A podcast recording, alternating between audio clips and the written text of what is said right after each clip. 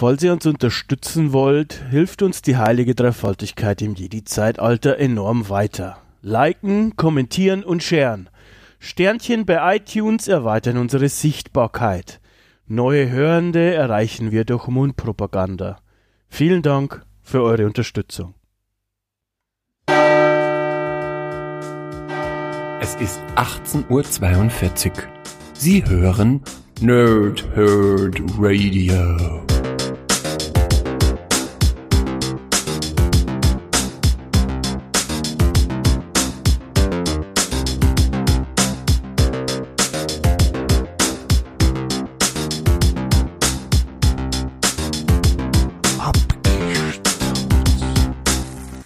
Lange Tage und angenehme Nächte. Mein Name ist Chris und ich spreche gerne in Mikrofone.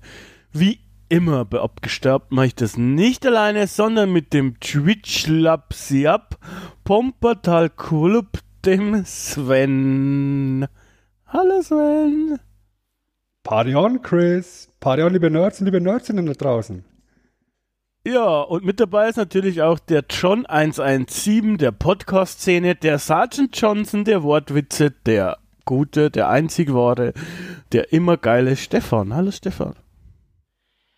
Ja, servus Chris. Ähm, du weißt, I would do anything for Chris, but I won't do that. Dass er gleich wieder die Stimmung hier runterziehen muss, ey. Tja. Ich wollte. dafür, dafür haben wir ihn eingekauft. Nach, nachdem, nachdem du mir meine Intro geklaut hast, ähm, klaue ich jetzt, was weiß ich, ähm, Chris äh, Miesmacher gehen. Ja, also ich bin jetzt gespannt, wie du da wieder rauskommst. Ähm, Mit der Leiter. Okay, cool, cool, cool, cool. Ich würde sagen, wir, wir, wir sparen uns die Erklärung vielleicht für gleich nachher auf, warum das jetzt ein Downer war und so. Ich denke, die meisten werden es verstanden haben. Allerdings würde ich ganz gerne vorher noch wie immer äh, das obligatorische abhaken, nämlich unsere Sprachen. Sven, die Sprachen. Was sind das für zwei Sprachen? Äh, wie toll findest du sie und warum überhaupt? Also auf einer Skala von 1 bis 10 finde ich die natürlich äh, absolut Chris. Ähm, vielleicht sogar ein bisschen Stefan, aber äh, äh. ja, die, die, sind schon, die sind schon gar nicht mal so übel. Ähm, Ostsiamesisch, keine Ahnung. Ui, ui, ui. Ui, ui, ui. Und äh, natürlich auch noch Alt äh, Turku. Also Ostsiamesisch ist gar nicht mal, glaube ich, mega schlecht. Uh, das erste äh, ist. Mount, Mount Everestisch. Ja, na, ist Hamong. Äh, das ist auch ein, ein, ein, ja, ich sag Check mal. Ich auch immer. ein indigenes Völkchen. Ähm, ich dachte, das heißt Hamong Us. Genau. Liebe Grüße an Matze an dieser Stelle. ja, der hatte das mal in einem Quiz falsch, in dem ich auch dabei war. Ähm, hört er sicher gerne, wenn er das hier hört, dass er da was falsch hatte. Das wird äh, dort in Laos, Vietnam, Thailand äh, gesprochen und ja, also ist quasi da ungefähr 15 Millionen Menschen erzählt man da zu diesem ganzen Volksstamm. Laut Wikipedia hat die CIA versucht, äh, Leute von, also von diesem Volksstamm zu rekrutieren für einen geheimen Krieg. Und mit dieser, mit dieser Information möchte ich es bewenden lassen. Und die zweite, das zweite ist Maltesisch tatsächlich. Ist die Sprache Maltas. Ne? Ist das so? Das ist so. Abgefahren. Wobei die ja eigentlich immer noch Amtssprache Englisch haben da unten. Ja, das denke ich wenn ich mir das so angucke und anhöre, äh, weiß ich auch warum. es ist eine der Amtssprachen auf Malta sozusagen. Ähm, so, und Stefanovic. Ich, also ich, also ich würde dir ein Bier ausgeben, wenn du weißt, um was es geht. Bei also dir. ich habe keine Ahnung, es ist wahrscheinlich irgendwie das Quiz-typisches. Dann können es eigentlich nur, was weiß ich, Computerspiele oder, oder Pornodarsteller sein. Es ist beides richtig, es ist nämlich eine Mischung von beiden. John 117 ist der Pornodarsteller. Nee, Quatsch, es ist, geht um Halo. ja. Genau, also John 117 ist der, ist, ist quasi der Master Chief, die Hauptfigur aus Halo.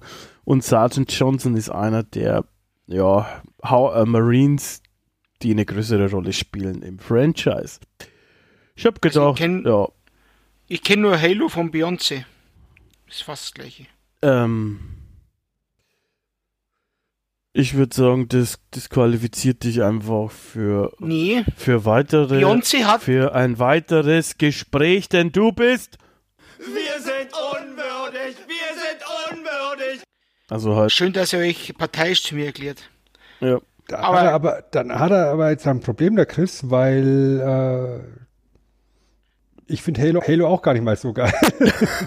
ja, das ist halt so. Ihr habt beide quasi keine Ahnung. Deshalb so, habt ihr gerade auch geschrien, dass ihr unwürdig seid.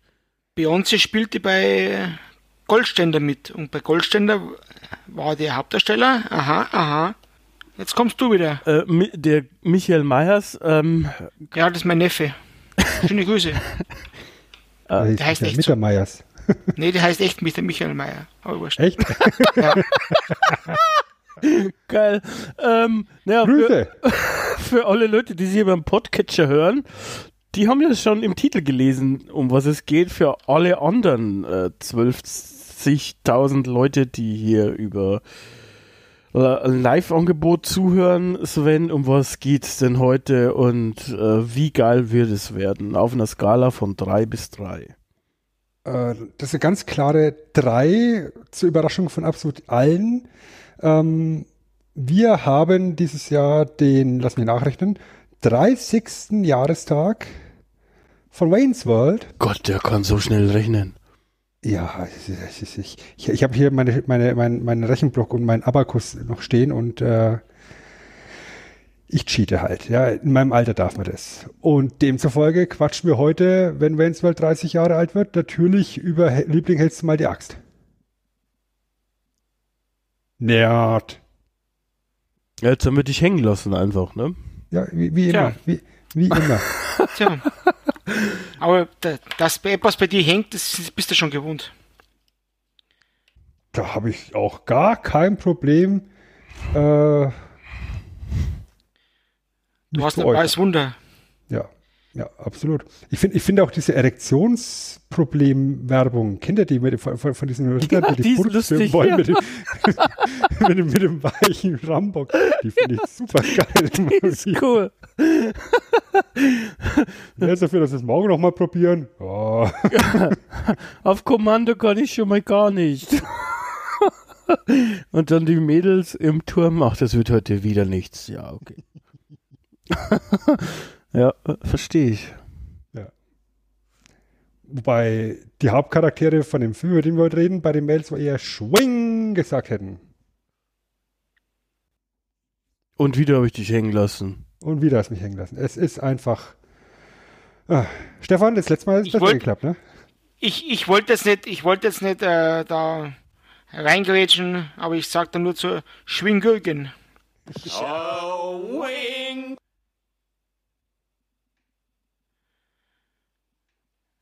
Ja, Quiz, lieber später ist gar nicht. Schwing. Wir sind unwürdig, wir sind unwürdig.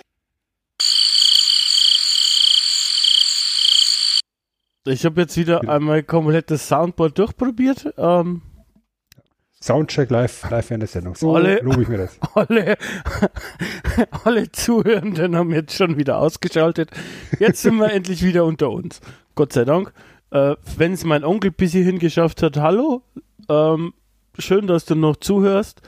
Äh, falls nicht, dann äh, können wir jetzt auch loslegen, würde ich sagen. Aber da greift doch auch direkt wieder die Wayne's World Logik an der Stelle. Ja, ich meine, Wayne gibt ja, äh, gab ja auch den, den, den Tipp äh, von wegen, wie er, wie er umgehen soll, wenn, wenn, er, wenn, er, wenn eine Frau ihn, oder wenn er eine Frau scharf findet und er muss kotzen. Ja, dann, dann kotzt sie einfach an und wenn sie dann immer noch bei dir bleibt, dann ist sie das Babe fürs Leben. Und genauso ist es hier auch. Wenn ihr da draußen uns jetzt immer noch hört, dann seid ihr unser Publikum. Alle anderen waren es eh nicht wert. und, und habt ein gewaltiges Problem, aber das ist was anderes. Also, da steht wieder auf dem anderen Blatt. Ja. Ich meine, da hat euer Psychologe einen richtig guten Deal mit euch. ja gut, irgendwer profitiert immer. Die Frage ist nur wer. Absolut. Genau. Naja, ich weiß nicht, wie fangen wir denn an, Leute? Wir, in unserem Dokument beginnen wir mit dem Cast. Äh, wollen wir mit dem Cast auch beginnen oder wollen wir irgendwie eine kurze inhaltliche Zusammenfassung geben zuerst? Ja, fangen wir doch einfach mal mit dem Cast an, weil ich meine, wir haben ja gerade schon äh, Mike Myers äh, Namen erwähnt, der die Hauptrolle hat in dem Film als Wayne Campbell. Ähm, ergänzt von Dana Carvey als Scarf Alga. Tia Career als dessen Freundin, äh, als, als, als Mike Myers Freundin Cassandra. Und äh, einen wunderbaren Bösewicht in Form von Rob Lowe, der Benjamin Kane spielt. Und der dann eigentlich auch ein Bösewicht ist. Sondern? Was macht er denn Schlimmes?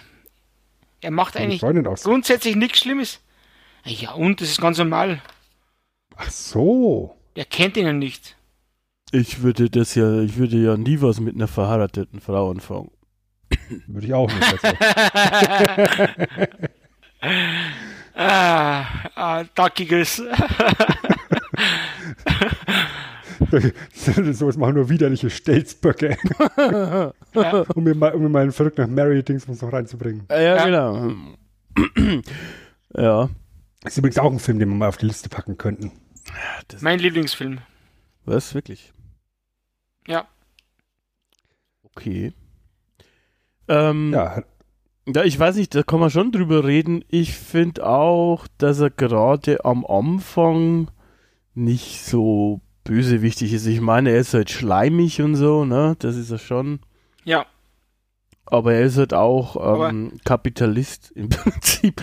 Dann äh, passt es ja gut zusammen aber er ist halt auch, also perfekt besetzt, finde ich eigentlich. Dafür, Rob Lowe ist dafür ganz cool und lustig ist auch, dass er dort auch, ähm, äh, ins, also auf Englisch im Original er eine, eine Line hat, die er da öfter wiederholt, die er dann später in seiner Rolle, die für die ihn vielleicht auch einige kennen, also da habe ich ihn nochmal größer kennengelernt, bei Parks and Recreation, ich weiß nicht, ob ihr das kennt, äh, auch quasi immer bringt. Da hat er auch immer so einen Einzeiler und den hat er hier bei Waynesworld auch. das ist eigentlich lustig.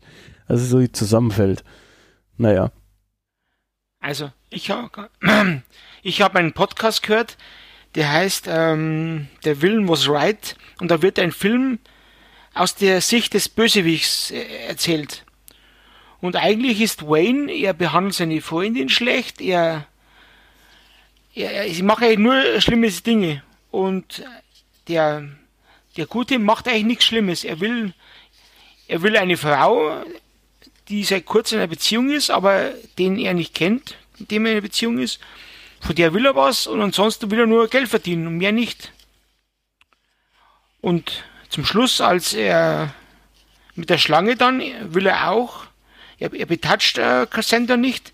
Also im Grundsatz ist er nur sein einziger Fehler ist, er ist nur ein schleimiger Typ. Mehr ist er nicht. Aber kein ultimativer Böse. So wie Quiz hier. Ja. Mit, mit, mit, dem Mädel, mit dem er am Anfang im Bett liegt, ist er dann wohl auch dann vermutlich zu dem Zeitpunkt schon durch. Und hat einfach ja, eine kurze Verarbeitungsdauer oder wie? Ja, ähm, es ist doch, es ist doch, äh, es gibt doch nichts besser als jemand, den hast, der um dir im, im, im Bett Pizza isst. Wenn da jemand sagt, ja, ess mir Pizza im Bett, ist doch geil. Also wenn es eine Frau wäre, für, für mich jetzt. Ich weiß nicht, wie es für euch wäre, aber. Also Pizza ist erstmal immer geil, aber ja gut, ich meine, es ist äh, ja auch im Bett. Äh, es ist halt so eine äh, so eine Definitionsfrage vom Bösewichter. Ne? Er ist jetzt nicht der diabolische Bösewicht, der die Weltherrschaft plant, aber Antagonist aber er ist schon, äh, sag ich mal, jetzt auch kein cooler Typ. Ne? Er ist halt schon so ein schmieriger TV-Produzent, überzeichnet ein bisschen und so.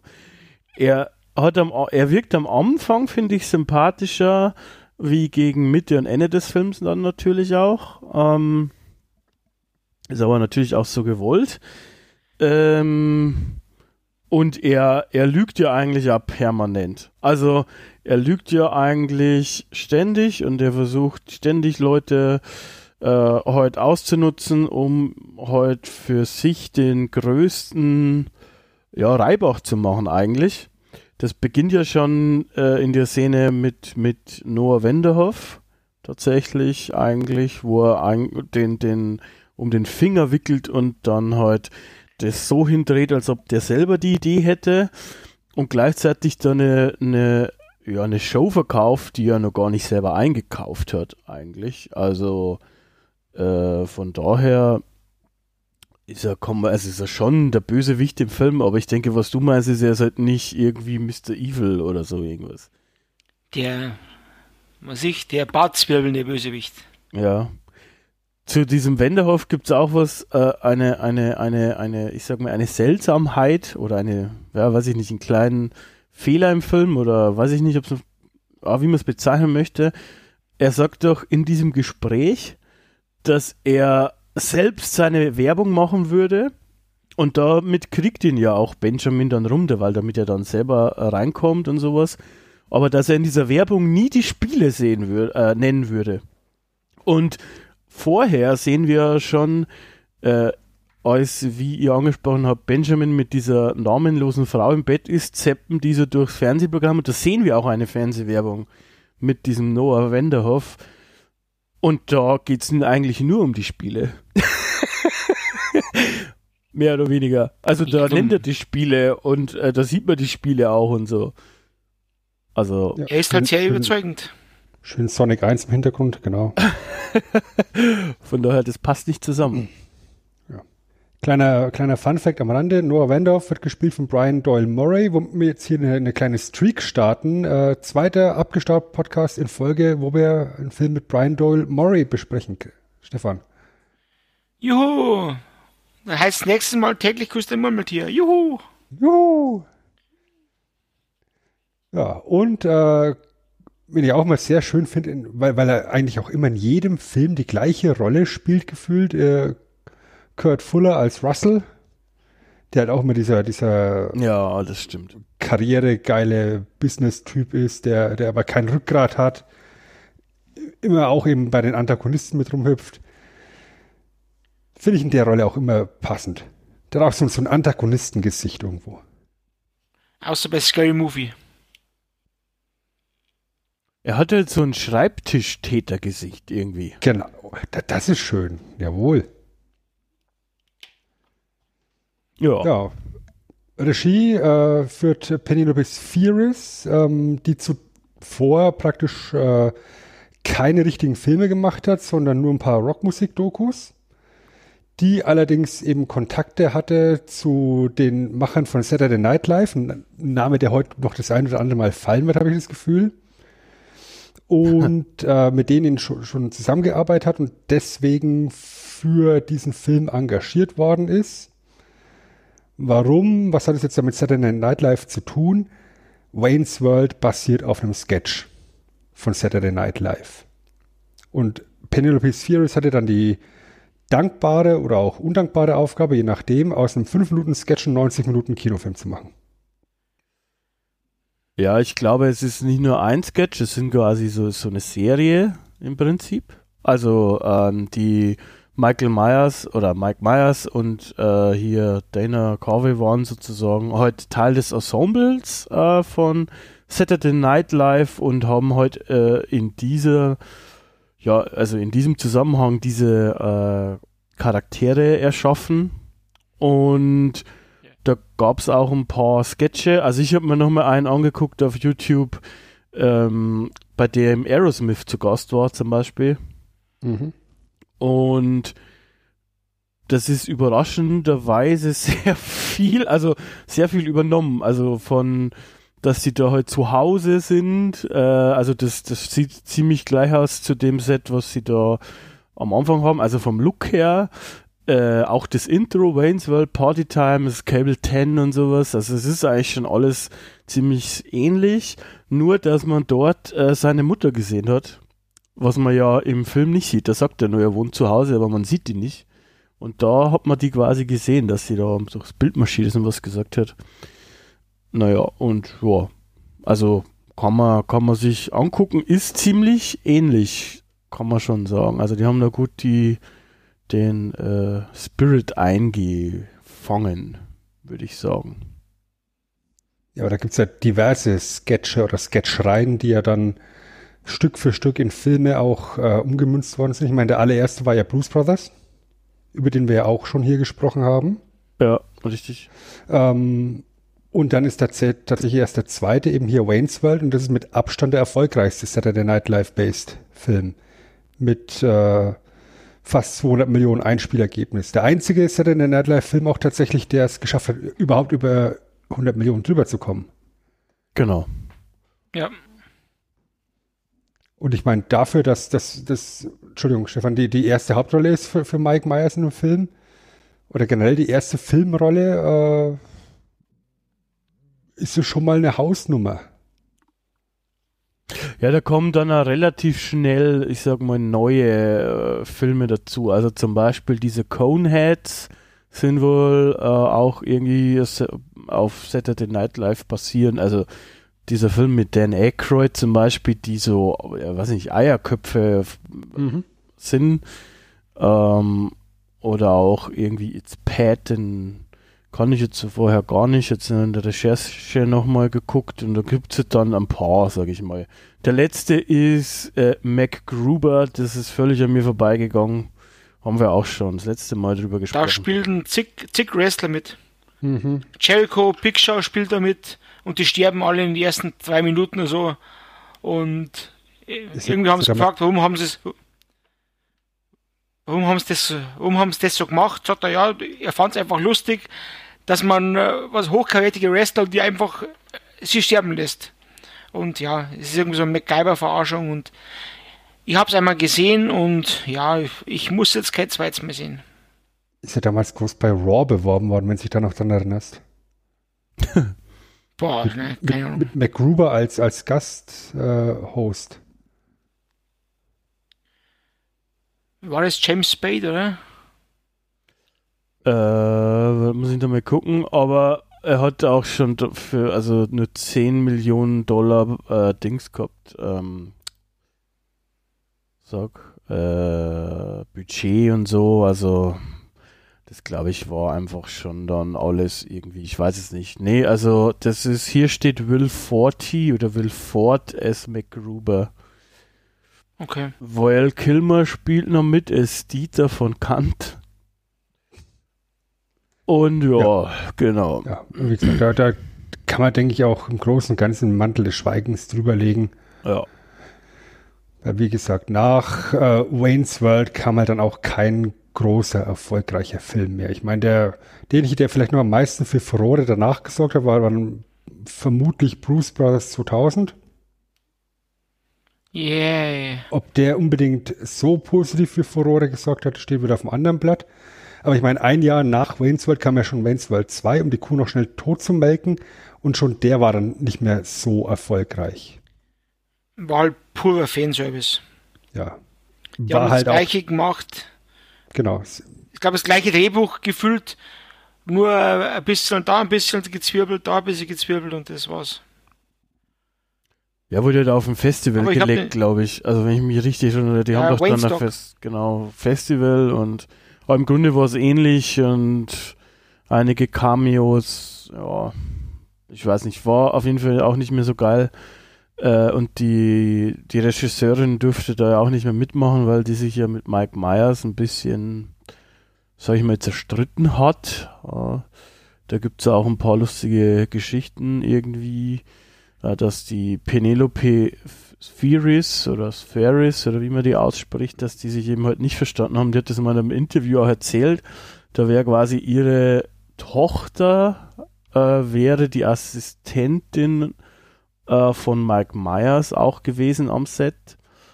Und die hat, hätte da wohl einige schlimme Sachen äh, gesehen und, und mitgebracht, dass der zum Beispiel dauernd weinerlich war ne, und, und immer rum, rum äh, gejammert hat, warum die da jetzt äh, diese Headbanging-Szenen machen müssen, obwohl der Nacken ihm eh schon so weh tut. Oder angeblich hat er dann mal im Catering, äh, würde Mike Myers angekommen sein und wollte halt sich in der Früh wieder sein Bagel machen, wie jeden Tag, aber es gab keine Margarine, sondern nur Butter. Und was macht man dann als echter Pumpers, wenn es keine Margarine gibt, sondern nur Butter? Essen. Weiß ich den verdammten Tück auf die Gegend. Genau! Das hat er auch gemacht, angeblich. Äh, ja, er war guter Mann. War wohl ein bisschen schwieriger und die haben sich halt nicht gut verstanden. Und dann hat Mark Myers verhindert, dass sie auch den zweiten Teil drehen darf. Ich habe dann ja auch nicht mehr so viele wirklich große Filme gemacht oder so irgendwas. Das, das, das Lustige war halt damals, äh, als sie die Rolle oder als sie gesagt bekam, ja, sie, du kannst Regie machen, hatte sie zur Auswahl irgendeine Doku über psychisch Kranke im geschlossenen, äh, was weiß ich, Anstalten oder den Film. Hat gesagt, ja, dann nehmen Sie den Film. Im Endeffekt, glaube ich, hat sie, ist eins, ein und dasselbe geworden. Ja, vor allem, weil es doch geheißen hat, äh, sie, sie, kann aber nicht viel Geld dafür bekommen. Sie würden sie halt dann gegebenenfalls am Umsatz beteiligen. Ja, hier George Lucas Taktik, ne? Und äh, glaube ich, ich auch nicht so schlecht gelaufen. Ist, ist aufgegangen. hat, hat sie über Nacht zur Millionärin gemacht. Ja, aber wenn wir gerade eben über, über den schwierigen Mike Myers sprechen, ja, ich meine, heißt ja generell, dass Mike Myers ein sehr schwieriger Schauspieler am Set ist. Aber gerade in dem Kontext hier muss man halt auch äh, mit berücksichtigen, dass zu dem Zeitpunkt sein Vater schwer krank war und, und kurz vorm Sterben war. Das heißt, er war da auch, ähm, ich sage jetzt einfach mal, mental mit anderen Sachen beschäftigt. Und äh, es gibt zum Beispiel auch in einem Interview von, von, von Penelope Spheris die Situation, wo sie sagt, ähm, sie haben ein Testscreening gemacht ähm, von verschiedenen Szenen von einem Testpublikum, die fanden das alles super lustig und haben sich kaputt gelacht. Mike Myers konnte an dem Testscreening nicht teilnehmen, weil er da eben gerade seinen Vater beerdigt hatte und war mit dem Schnitt nicht zufrieden, äh, fand es alles nicht so lustig und da ist dann eben auch sehr eskaliert scheinbar zwischen Schauspieler und Regisseurin. Aber letztendlich der, der Erfolg des Films gibt ihr dann halt recht.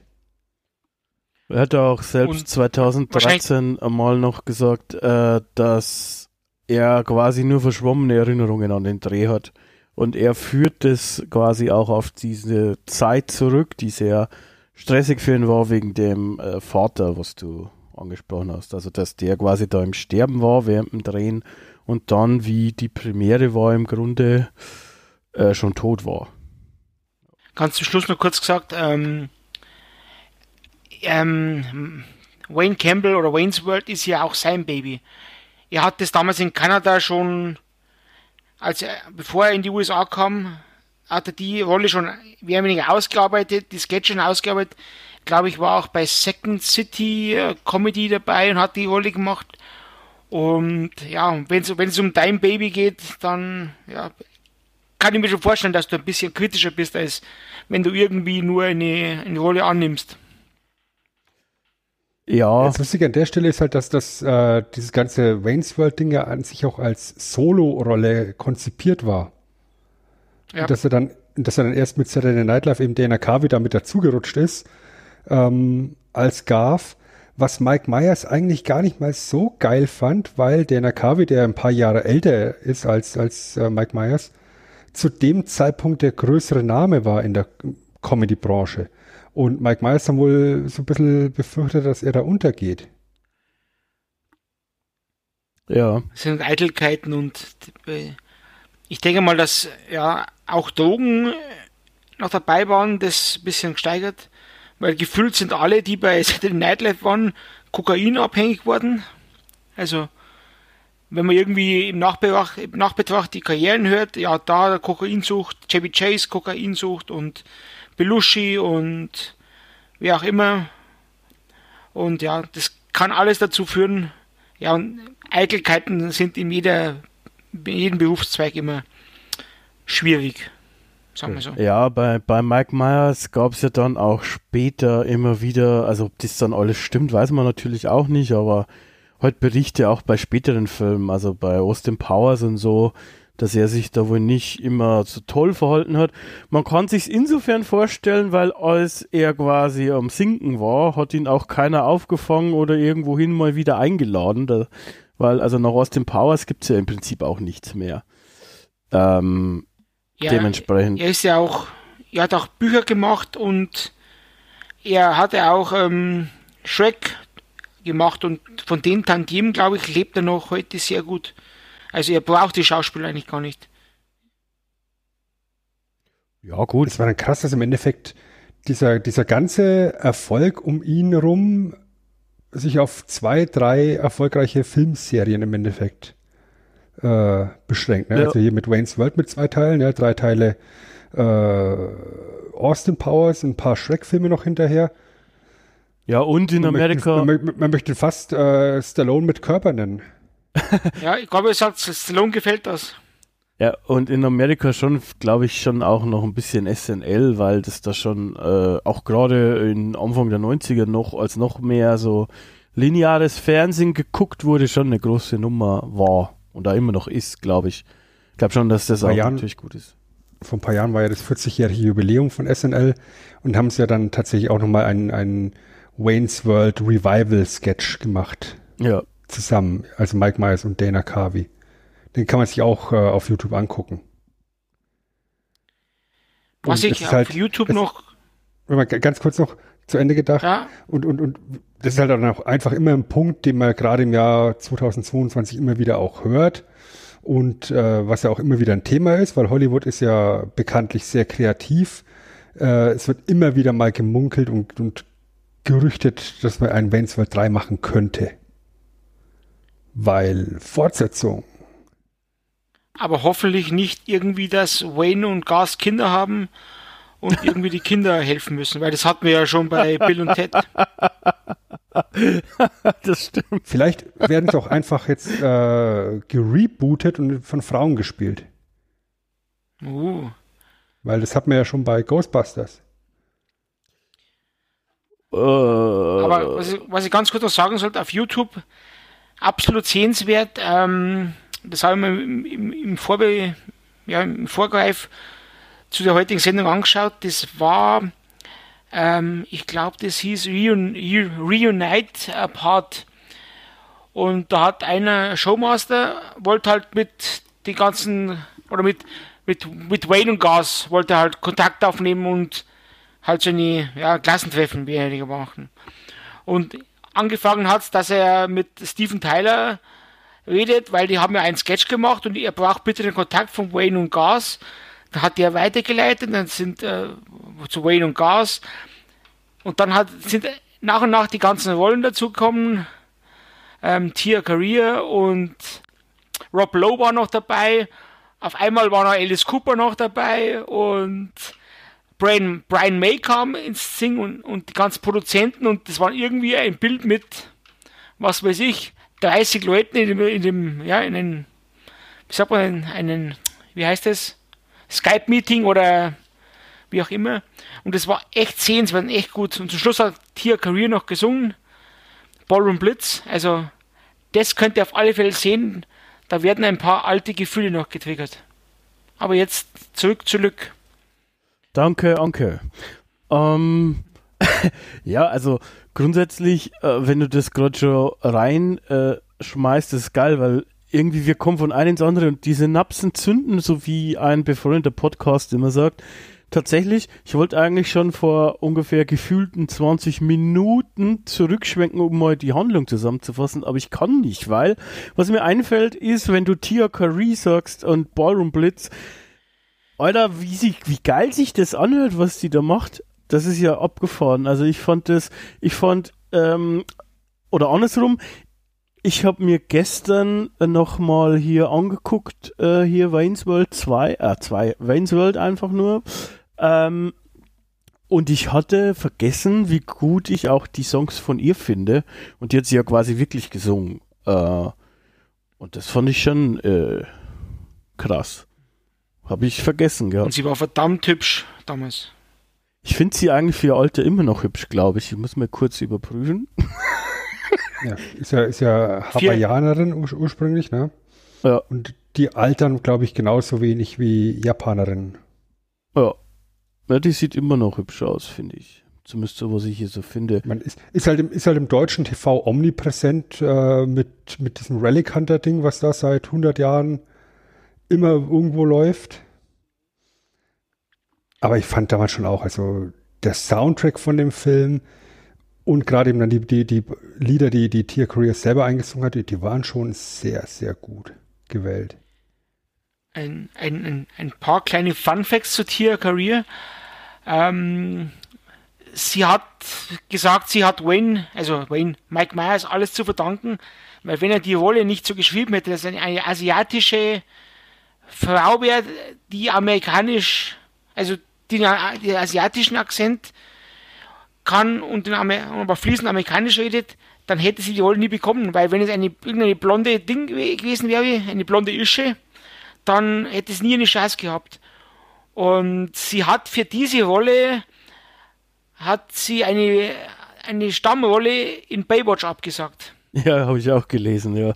das ist echt krass. Das finde ich eigentlich schade. Nur mal so nebenbei. Naja, bei Relic Hunter war sie ja auch äh, zumindest eng bekleidet. War halt mehr so Aber die Tomb Raider. Kein roter Badeanzug. Ja, das ist wohl richtig, ja. Willst es, würdest du jetzt Sven lieber im roten Badeanzug sehen oder im Relic Hunter Outfit? Also ganz ich, ehrlich. Ganz ehrlich? Ich ja. hätte, ja, ganz ehrlich, komm jetzt, das willst du weit hören. Äh, ich hätte ihn lieber im Relic Hunter Outfit tatsächlich. Aber vielleicht ein bisschen, bisschen modifiziert. Ähm, aber ich bin tatsächlich. Ohne Oberteil. Ja, ich würde es. Ich Nur würde, die Shorts. Na, die Shorts noch ein bisschen kürzer machen. Ich wollte gerade sagen, die Shorts noch ein bisschen zieht, Ja. dann sieht er aus wie ein, äh, ein, ein, ein, ein käsiger The Rock Genau. aus Jumanji. Äh, Hashtag Tschüss, Cheesy. Rock. Rock bei Wish bestellt. Wenn du die blonde Frau sagst, da ist mir, da habe ich, da hab ich erst gestern äh, nochmal ein Trivia Fact gelesen, was mich auch irgendwie weggeblasen hat. Wisst ihr, diese hübsche blonde Frau, die, äh, die Angebetete von Garth, ich denke, ihr habt das gewusst wahrscheinlich, aber wer, Mhm. wessen Frau das in, im Real Life ist? Komm, Oder? sag Sven. Oh, gut, dann, Sven, deine Chance. ja, dann äh, hauen wir einfach mal raus, dass es die Ehefrau ist von ebenfalls Saturday Night Live Legende Dan Aykroyd. das ist doch geil irgendwie. Ich, ich frage mich, ob er die mit dem Protonenstrahler eingefangen hat. Äh, ich habe das mal so kurz äh, nachgelesen. Die haben sich zu einem Dreh von einem Film kennengelernt, irgendwie 1982 oder 83 und haben sechs Monate danach geheiratet. Also irgendwie sofort danach und sind aber bis heute zusammen, soweit ich das richtig verstanden habe. Und haben drei Kinder. Also es hat wohl gefruchtet, äh, aber ultra schnell verheiratet. B befruchtet heißt es, Befruchtet auch. wenn sie drei Kinder haben. Ultra hübsch. Und Dan Aykroyd ist halt auch da. Also von daher, ähm, cool. Cool, cool, cool, cool, cool, cool, cool, cool. Ein, er kann, er kann gut Werbung machen. Also ein sehr guter, was weiß ich, ähm, wie, soll ich, wie sagt man da so? Ich weiß es nicht. Ähm, Erzähl's uns, was man sagt. Ein Staubsaugerkäufer. Er kann sehr gut verhandeln. Dan Aykroyd meinst du? Ja. Ja gut, zu der Zeit muss man sagen, war er natürlich auch schon die im Blues Brothers und war schon auch Gärten schlank und hatte schon eine Ausstrahlung, auch die hat er ja immer noch ein bisschen. Wobei er die für mich ab und zu ein bisschen verliert, wenn er über Geister redet und da so an Geister glaubt und sowas. Ansonsten ist Ja. okay. Ghostbusters halt. Ist ein Ghostbuster, in echt auch. Der lebt als sein Job. ja, aber ich, Aber jetzt man- könnten wir eigentlich mal in, in den Inhalt kommen, oder? Ich, ich will noch eins zu Tia Career noch hinterherhauen. was, was mir nämlich so als in der Recherche bewusst geworden ist, äh, das hatte ich so gar nicht mehr auf dem Radar. Die hat ja in, in True Lies später auch mitgespielt. Als Bösewicht. Ja, als äh, ja, in, in, in, in einem Agentenfilm, genau wie halt Mike Myers mit Austin Powers in einem Agentenfilm gespielt hat. Das finde ich halt auch dann ganz cool, so als, als kleine Randnotiz. Das hatte ich so gar nicht mehr auf dem, auf dem Radar. Die, die habe ich irgendwie in True Lies komplett verdrängt. Ja, du hast jetzt nur Augen für Jamie Lee Curtis. Ja, absolut zu Recht auch. Also Jamie Lee Curtis äh, Also, vom Jamie Lee Feinsten, Curtis in, in, vom Feinsten in den True Lies. Jamie Lee Curtis ist für mich nur in Glücksritter interessant. Wink, wink.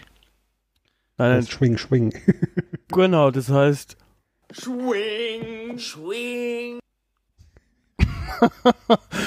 ah, naja, aber mit den Schwingern könnte man tatsächlich mal äh, in den Inhalt überleiten, weil es gibt ja vielleicht, ich denke nicht so häufig, aber vielleicht haben wir doch den einen oder anderen Zuhörer, der den Film gar nicht kennt. Der hat halt jetzt, also dann ist es so für euch, ihr müsst halt jetzt, also jetzt fassen wir den Film kurz zusammen, dann springt ihr wieder zurück an Anfang vom Podcast, wieder bis hierhin und dann wieder ans Ende, würde ich sagen. Ah, Dann könnt ihr alles äh, mit, mit vollziehen. Bei uns, wir fordern, äh, wir fördern halt auch das aktive Mithören. Man sollte sich nicht einfach nur äh, zurücklehnen, sondern auch selber was machen, wie aktives Sitzen.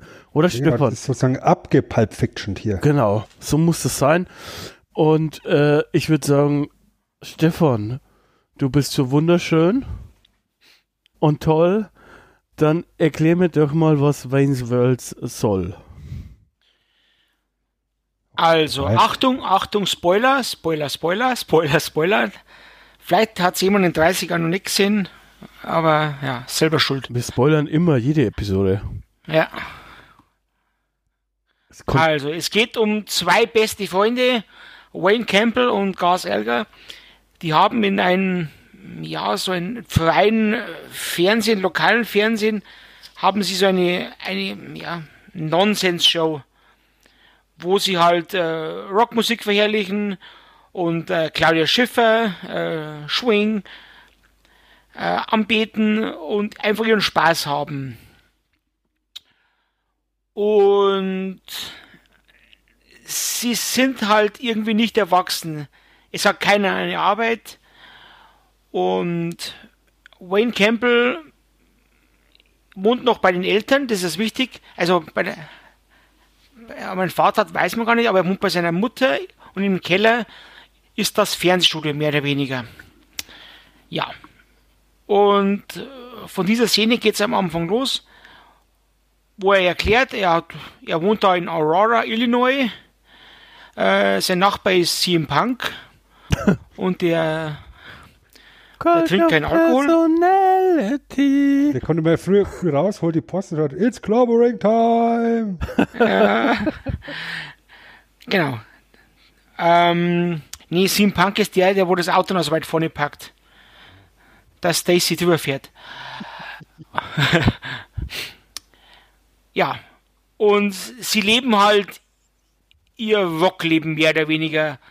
Sind aber nur ein paar kleine Früchtchen und ja, Sind aber lass schon, sind aber schon lokale Bekanntheiten, kann man schon sagen. Also in Ja, ihrer, durch die, durch die Show genau, werden sie bekannt. in, in ihrer, in ihrer Stadt scheinen sie bekannt zu sein, weil das bekommen wir in der Öffnungssequenz mit, die ja legendär ist, die auch Verbindungen äh, in unsere andere Podcasts hinein reißt, denn nämlich wir sehen am quasi ziemlich am Anfang eine Sequenz, bei der die dann eben halt die Show beenden und so weiter und sich dann treffen und mit diesem ikonischen Auto äh, rumfahren und einen Song hören. Der wäre nämlich und, Richtig. und da möchte ich jetzt Sven schwärmen hören, wenn es geht. Schwen schwärmen. Sch sch Schwen Schwen schwärmt mit Schwarmintelligenz heran Und, und schwingt. und schwingt. Äh, nein, bei dem Lied wird nicht geschwingt, bei dem Lied wird der Kopf geschüttelt nach vorne und nach hinten. Ähm, Wayne steigt ein ins Auto und sagt, Ladies, äh, Gentlemen, beginnen wir den Abend mit einer Ladung Bohemian Rhapsody. Exzellente Wahl, sag ich mal. Ähm, die fahren dann zu viert in dem Auto, holen noch ihren, ihren, ihren Kumpel Philipp, der scheinbar jedes Wochenende komplett besoffen mit Filmriss dann da hockt und mitfährt. Und dann sitzen da diese fünf Headbanger im Auto und rocken zu Bohemian Rhapsody auf dem Weg äh, eben zur Disco. Es ist eine ikonische Szene, die irgendwo Bohemian Rhapsody und Wayne's World und Wayne's World und Bohemian Rhapsody irgendwo untrennbar verbunden hat. Es, ich, ich sage euch, ich habe gestern den Film nochmal geguckt. Ich habe ihn quasi zweimal angeschaut und gestern noch einmal beim Kochen. Ähm, und ich habe unweigerlich quasi eigentlich mit so leicht mitgetanzt. Also für mich war es schon extremes Tanzen, für andere kaum sehbar wahrscheinlich. Aber einfach, es ist. Fuß gewippt. ja, genau. Es ist einfach eine, es ist auch extrem cool. Also, wie es geschnitten ist und wie es gemacht ist und alles und auch wie sie dann diesen besoffenen Kumpel auf, äh, aufglauben, sag ich mal, aufsammeln und die Musik dabei leise weiterläuft, wie das zusammen äh, äh, spielt und so. Ah, das ist ja, das ist einfach toll und angeblich hat es ja auch Freddie Mercury gut gefallen, äh, der das noch kurz vor dem Sterben quasi wohl gesehen hat auf Videotape im Ausschnitt. Hat zumindest mal hier äh, Brian May gesagt. Und ich mhm. glaube Mike Myers auch. Ähm, ja, einfach, einfach fantastik, muss man sagen. Wie überhaupt der ganze Film. Also eigentlich, ich fand schon, ja, er ist eigentlich ein bisschen wie Blues Brothers auch ein Musikfilm fast, oder? Also, es ist schon auch viel Musik im Film. Dann gegen Ende ein bisschen weniger, aber schon viel Musik einfach. Es ist aus meiner Musik Sicht eine Musikkomödie. Es ist eine, eine Rockkomödie für mich, tatsächlich. Weil eben diese, diese Rockmusik eine, so, so eine elementare Rolle auch oder, oder generell Rock, Heavy Metal bei ihnen so eine elementare Rolle spielt, mit ihrer Sendung ja auch. Das ist ja auch das Konzept von, von Wayne's World, von der Sendung. Dass sie irgendwelche Top-Ten-Listen machen, dass sie, dass sie über Musik und über, über Hockey sich unterhalten. Ähm, und wenn ich mir hier so den Soundtrack durchgucke, ja, die, die Interpreten auf dem Soundtrack hier, Queen, die Red Hot Chili Peppers, Black Sabbath, äh, Jimi Hendrix, Alice Cooper, Eric Clapton. Das sind schon alles äh, gute Namen. Ja, und auch die Version von Tia wie Ballroom Blitz ist auch wirklich, wirklich schön, kann man sagen. Und ich finde es halt auch smart, dass man im Endeffekt, wenn man Bohemian Rhapsody nimmt, eben nicht ganz am Anfang beginnt mit der, mit der mit, äh, langsamen und stillen Einführungssequenz, sondern eben sie mit dem Opernsegment ja sozusagen einsteigen. I see a little silhouette of a man und so weiter. Und dann eben relativ schnell in diesen Rock-Part kommen. Ja. Und wie gesagt, äh, Bohemian Rhapsody war, äh, haben wir ja vor, vor ein paar Wochen erst im Queen-Podcast ja ausgiebig darüber uns unterhalten, ähm, ein sehr großer Hit auf der ganzen Welt in den 70ern. Und dann kommt hier 1992 Wayneswald raus und katapultiert das Ding nochmal in die Charts. In den USA sogar höher als in den 70ern ursprünglich. Ja, also damals in den 70ern war es auf Platz 9 gelandet. Jetzt kam es bis auf Platz 2 hoch. In UK ist es wieder auf Platz 1 gelandet. Und auch, ich meine, das haben wir ja auch schon vor, vor ein paar Wochen besprochen. Ähm, mit Bohemian Rhapsody, dem Film, ist ja dann das dritte Mal in die Charts geballert worden. Und das war halt auch einfach eine Herzensangelegenheit von Mike Myers, der gesagt hat, ich will diesen Film mit diesem Lied haben.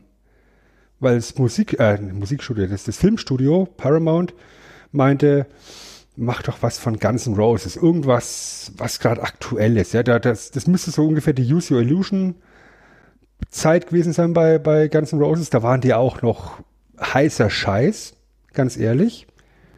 Aber die Szene wäre, glaube ich, mit einem ähm, Guns N' Roses Ding nicht so ikonisch geworden. Es, es wurde ja gemunkelt, dass uh, Welcome to the Jungle sollte das Lied sein. Aber ähm, die, ähm, die Regisseurin Penelope Spheris hatte auch ja, die so, so, so Rockmusik-Dokus gemacht, wie, wie gesagt. Mhm. Und sie wollte eins mit Guns N' Roses machen und die haben sie auch verprellt. Und deswegen hat er gesagt, also Guns N' Roses wollen wir schon gleich gar nicht, aber das waren noch ein, zwei andere Lieder dabei. Also Guns N' Roses wollte sie überhaupt nicht. Wenn, sie, wenn die, die Produktionsfirma halt gesagt hätte, ihr müsst Guns N' Roses nehmen, dann glaube ich, hätte sie auch nichts machen können, aber. Ja. Aber wie gesagt, Mike Myers, wie du es vorhin gesagt hast, ist sein Baby. Äh, hat letztendlich dann hier äh, Make or Break äh, gesagt. Entweder wir machen hier Bohemian Rhapsody rein oder ich bin raus. Für einen Schauspieler, der zum ersten Mal eine, eine Filmrolle bekommt, äh, ein gewagtes Powerplay, aber er hat sich durchgesetzt. Aber ich kann mir vorstellen, dass eben da schon äh, hier äh, die Regisseurin das nicht unbedingt geil fand. Dass man sich da so mit deswegen dann vier Stunden Headbangen lassen. ja, die haben ja dann auch alle über Nackenschmerzen geklagt. Ich fand auch ganz witzig, ich habe mir das heute nochmal angeguckt, weil äh, da ja auch immer gesagt wird, dass äh, Dana Corvey ähm, den Text nicht konnte und nur so mitploppert. Am Anfang fällt es nicht so auf. Aber tatsächlich dann in der zweiten Passage fällt es schon ein bisschen auf, wenn man es weiß. Also mir ist jetzt einfach beim Zusehen like nicht really matters. Ja, genau. Da, da ist dann schon wirklich richtig. Und ja, ich meine, der Song ist perfekt für die ganze Inszenierung. Von daher passt das ganz gut, würde ich sagen. Ich meine, ihr müsst ja auch einfach mal darauf achten, auf die, auf die ganzen Auftritte von Cassandra's Band, ja, von, von, von Crucial Taunt. Da mag es sein, dass Tia Career ihre Songs äh, original eingesungen hat. Aber die ganzen Schauspieler, die da eben die Band spielen, die sind halt komplett neben dem Takt. Also gerade der Drummer, der, du hörst ein Schlagzeug und er hat die Sticks in der Luft. ja, also, gut. Okay, Freund. Ich komme mal vor wie auf dem Modern Talking Auftritt. ZDF Fernsehgarten. Ja, genau. So, Jetzt. You're my heart. You're my soul. ja. Naja. Äh, in der Handlung äh, sind wir dann im, im Donutladen, im Prinzip, oder? Angekommen quasi.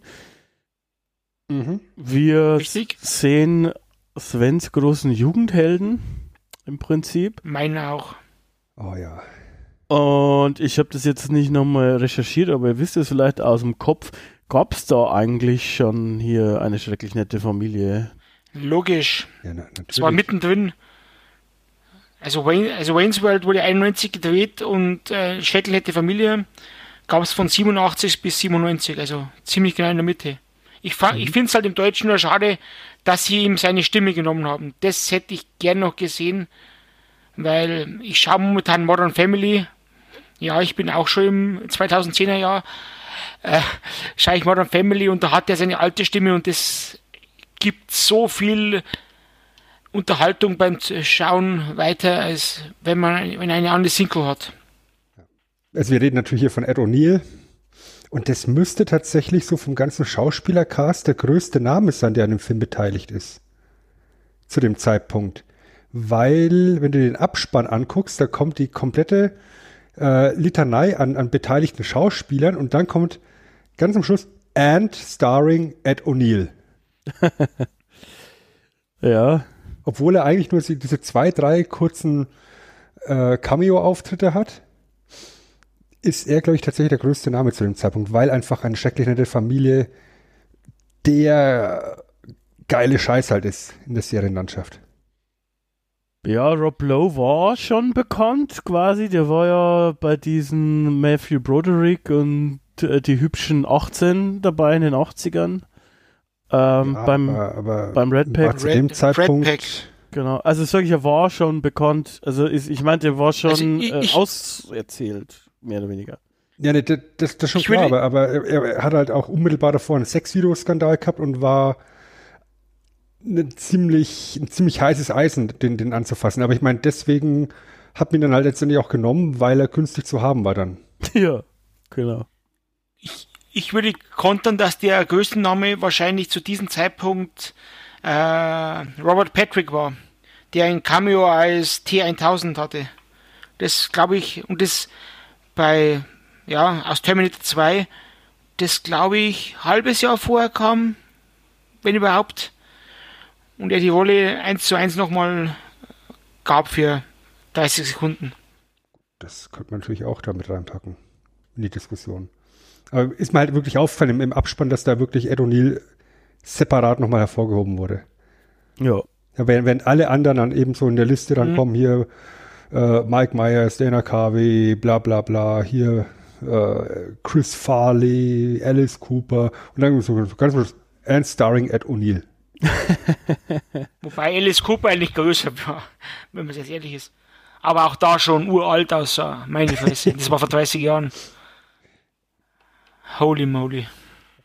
Wenn wir, wir gerade schon über Alice Cooper reden, ähm, ich habe mir vor ein paar Wochen auf Dreisat, war so, so ein Konzerttag, wo sie verschiedene Konzertübertragungen eben gebracht haben. Und da lief dann abends ein Alice Cooper Konzert. Von ach, zwei, drei Jahre alt her, 2018, 19, sowas in der Größenordnung. Also für sein Alter, ja, für seine 170 Jahre, die er mittlerweile alt ist, ist es schon immer noch eine sehr agile Bühnenshow, die er da hat. Sehr theatralisch, gefällt mir. Ja, der ist 48 geboren, also, ähm, ne? Da, da geht was, sag ich mhm. mal. Aber ich meine, sein Auftritt ist halt auch, äh, wenn wir über ihn sprechen, auch witzig halt, ne? Weil, weil spielt natürlich ein bisschen mit der Klischee und er selber dachte wohl, also er hat sich das nicht so angeguckt, er selber dachte wohl, wie er ins Set gekommen ist, dass er heute nur die Songs performt und dann einen Satz hat. Aber er hat ja ein bisschen mehr als einen Satz. Er hat ja ein komplettes Geschichtsreferat. das ist halt schon geil. Passt halt auch irgendwie zu ihm da mit der ganzen Schminke und alles und dann erklärt er halt, ja, dass da schon hier die Franzosen waren in Milwaukee und dass es eigentlich ein indischer Name ist und so. Milwaukee. Also, indianischer Name. vor, vor allem der, der, andere Typ aus seiner Band so, aber Alice, stimmt es denn nicht, dass, er, dass, dass es ein indianisches äh, Reservat war? Ja, da hast du absolut recht, Bill. Mit deiner Brille auch auf. ja, und dann die beiden Idioten, Gorf und Wayne. Boah, weiß der, ja, bist du ein feiert. ja, ja, ja, ja. Ziemlich cool. Aber, aber zurück zum, zurück wieder. Also sind halt in dem, in der, in dem Bistro, in der Café, wie auch immer, gibt so heißt es genau. Und ja, stärken Sie noch mal kurz. Und dann geht es weiter in die in Gasworks, in die Disse. Und ja, sie kommen da an, werden erkannt, Partytime, Wayne's World und so weiter und haben ja einen echt geilen Cowboy Walk. also so wie Sven und ich immer zu Wrestling gehen, so gehen sie hier. Mhm. Und dann kommen sie zum Türsteher. Und wer ist der Türsteher-Quiz? Das ist jetzt äh, deine, deine Geschichte, weil du hast ja am Anfang schon versucht, diese Sendung quasi zu sabotieren, die, die Stimme nach unten zu ziehen. Ähm, Versuche ich seit einem halben Jahr. Und dementsprechend überlasse ich das dir, würde ich sagen. Nö, ich habe dich gefragt. Aber, aber, aber Sven, Sven. Da musst jetzt durch. Naja, ja. also der Türsteher ist nicht Meatloaf, sondern äh, sein Cousin. nee, ist äh, halt Meatloaf. Eddie. Genau, Eddie ähm, ist auch, hat auch einen witzigen Dialog mit den Shitty Beatles. Wer spielt denn heute? Scheiße. Die Shitty Beatles. Sind die gut? Das sind scheiße. da ist es, da, da ist es im Deutschen besser übergekommen als im Englischen. Im Englischen heißt es, yeah, they suck. Und hier ist es, wir sind die Shitty, also sie sind scheiße. Das ist nicht nur ein cooler Name. ja. ja. Also, weil, weil du sagst, bevor wir jetzt eben auf die personale Mietlauf eingehen, ähm, ich habe sowieso ganz viel Liebe für die deutsche Übersetzung, die, oder generell die deutsche Lokalisierung, weil die sich auch wirklich Gedanken gemacht haben, Wortspiele gut zu übertragen. Ja, ich finde es zum Beispiel auch sehr cool, dass eben aus Noahs Arcades ähm, Noahs Archen gemacht worden ist im Deutschen. Ja, das Arche und Arcade ist immer noch recht nah beieinander. Ähm, und dann eben diesen biblischen Kontext herstellen, das finde ich ist, eine, eine, sehr gute Idee vom, vom Übersetzer. Oder eben lokalisieren ist ja nicht nur Wörter übertragen in die andere Sprache, sondern eben auch versuchen, äh, Wortwitze zu erfassen und eben ins, ins Zielland zu übertragen. Und äh, die Szene, wo sie neben der Limousine halten und dann mal kurz das Fenster runterkurbeln, kommt halt im englischen Original ein Witz zu einer, zu einer amerikanischen Senfmarke, die hier halt keiner kennen würde. Stattdessen greifen sie halt dann auf so einen Werbespruch aus den 90ern, der bei uns zu dem Zeitpunkt eben aktuell war für Ferrero Rocher. Würden Sie sich bitte die Kugel geben, Herr Baron?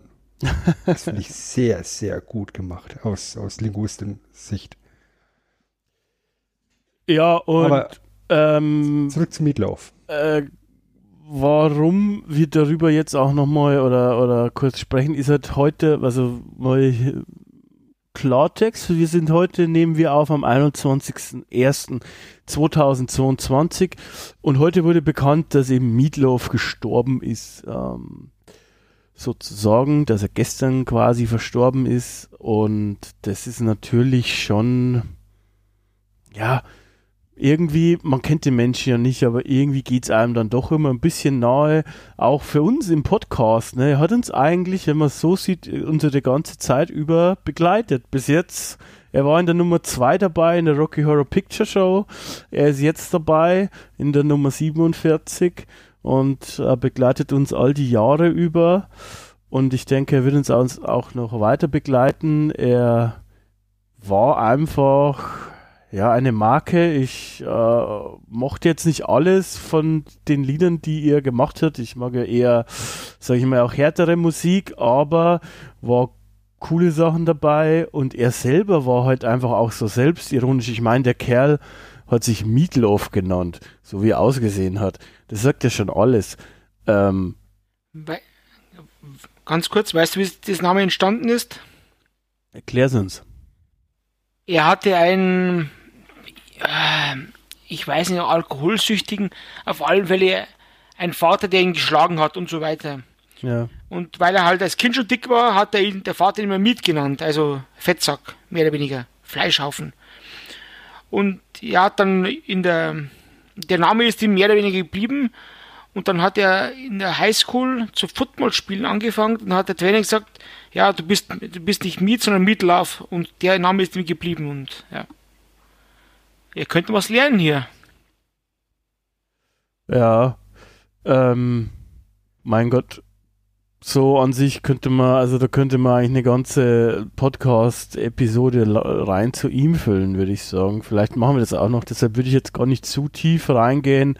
Wir müssen nicht nur sagen, dass er sozusagen äh, wirklich ja schon cooler Typ war, soweit wir sagen können, und auch in einigen, also als er Schauspieler in einigen coolen Filmen mitgespielt hat, wie in Fight Club war er auch dabei. Da war der Typ, der die Brüste hat. Ähm, Robert Paulson. Genau. Der Name war Robert Paulson. Robert Paulson. Von daher glaube ich. Name war Robert Paulson. Würde ich es persönlich jetzt äh, so bewenden lassen. Ich weiß nicht, möchtet ihr noch was hinzufügen? Ja, ich, ich würde jetzt einfach nur noch ganz kurz ergänzen, äh, ohne jetzt äh, wirklich substanziell noch äh, darauf ein, eingehen zu wollen. Ähm, wie gesagt, Wayne's ist aus dem Jahr 92. Gut eineinhalb Jahre später kommt ja dann Better of Hell 2 raus, das Album. Eben mit I Would Do Anything for Love, äh, mit diesem grandiosen, epischen Song, was ihn ja dann Anfang der 90er auf einmal wieder komplett relevant gemacht hat. Ja, für, für einen Typen, der in den 70ern eben mit, mit of Hell, mit dem ersten Album, ganz oben war in der Rockmusik und dann äh, auch wieder relativ weit in, nach unten gegangen ist in, in der Relevanz, äh, ging es da auf einmal wieder ganz steil bergauf. Auch da eine Parallele eben zu Queen vielleicht nochmal. Ja. Die ja, ja auch hier 1992, äh, gut, da, da war Freddie Mercury ja schon tot und, und Queen war de facto nicht mehr existent, aber es hat halt auch keiner Queen gehört. Nee.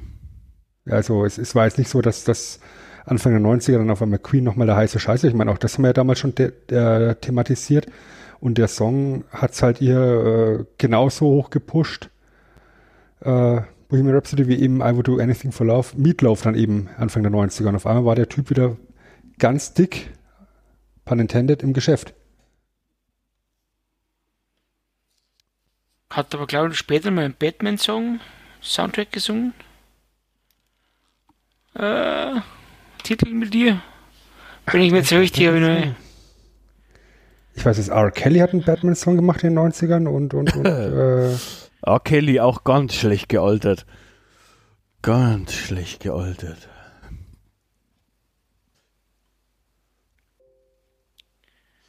Ja, äh, gut. So, so, dann sollte man es eigentlich darauf jetzt bewenden lassen, oder?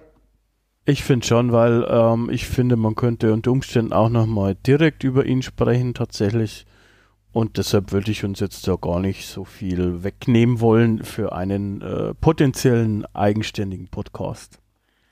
Ja, machen wir einfach ich mein, weiter, oder? Ja. Genau, wo sie dann in der Diskussion, wo Wayne ja dann eben Konzert sieht von, von, äh, Konzert sieht von Crucial Taunt und sich sofort in Cassandra verliebt, während Garth ähm, eine Wildwest-Konfrontation hat mit einem Bully, der ihn nicht durchlassen will, ein bisschen rumschubst und er geht halt raus in sein Auto zu, zur äh, Mission Impossible Musik und holt sich einen Elektroschocker, selbst gebastelt und ballert den Typen halt weg.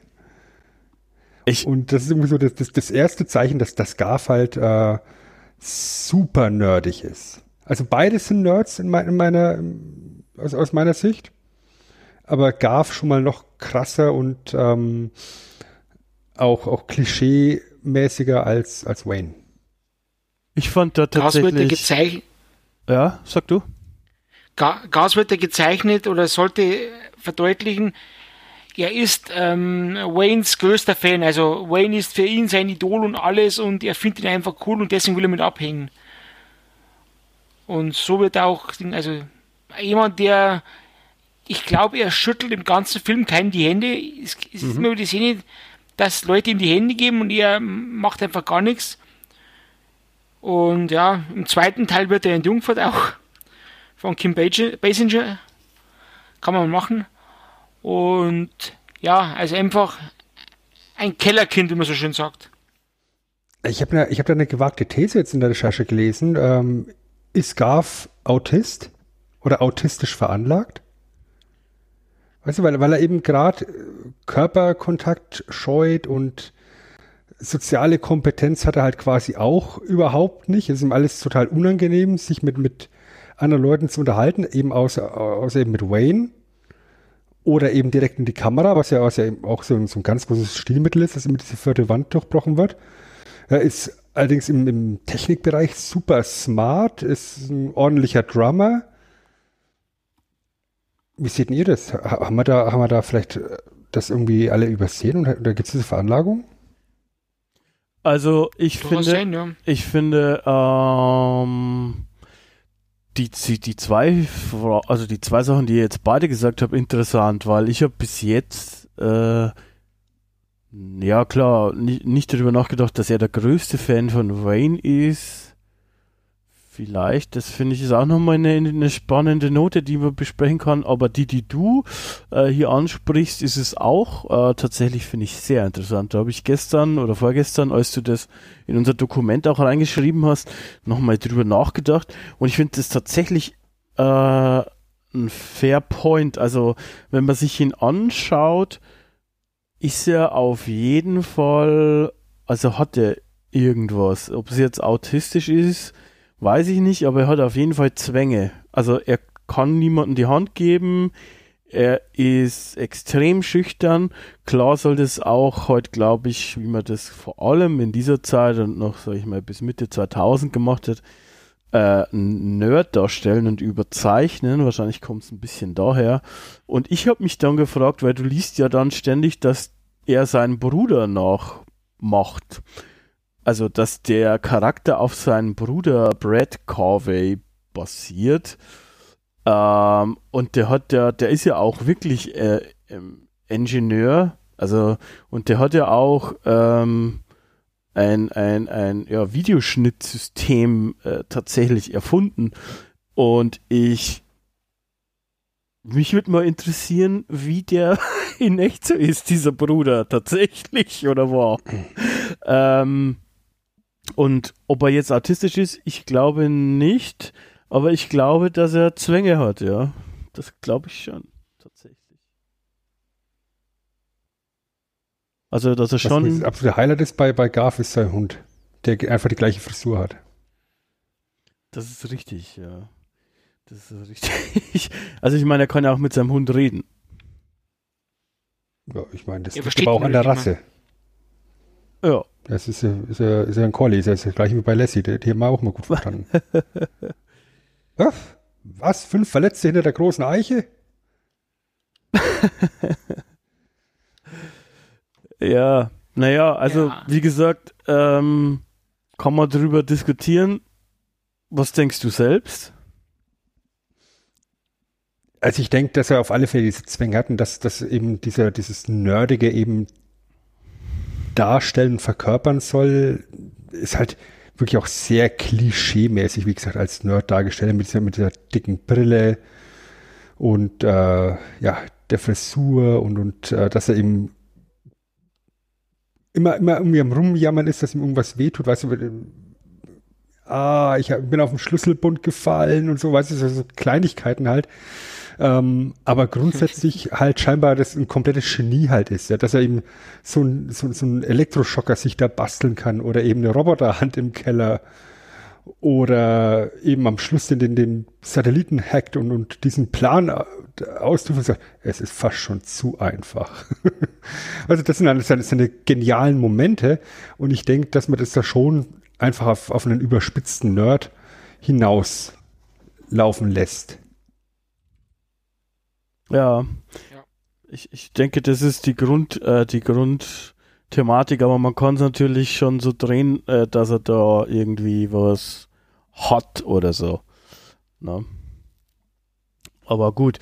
Er, er ist einfach so dieses, alleine wenn man ihn schon ansieht, das, also du weißt genau, das ist so gut verkörpert und gemacht, dass es ein liebenswerter Typ ist. Also auch dieses seltsame Grinsen, das kann ich überhaupt nicht nachmachen. Ich habe es mal versucht vor dem Spiegel was Schräg er immer hat. Ja, ja, genau. Das ist, das ist schon immer, immer ganz, ganz toll. Also ich, ich mag generell auch Garth lieber als Wayne.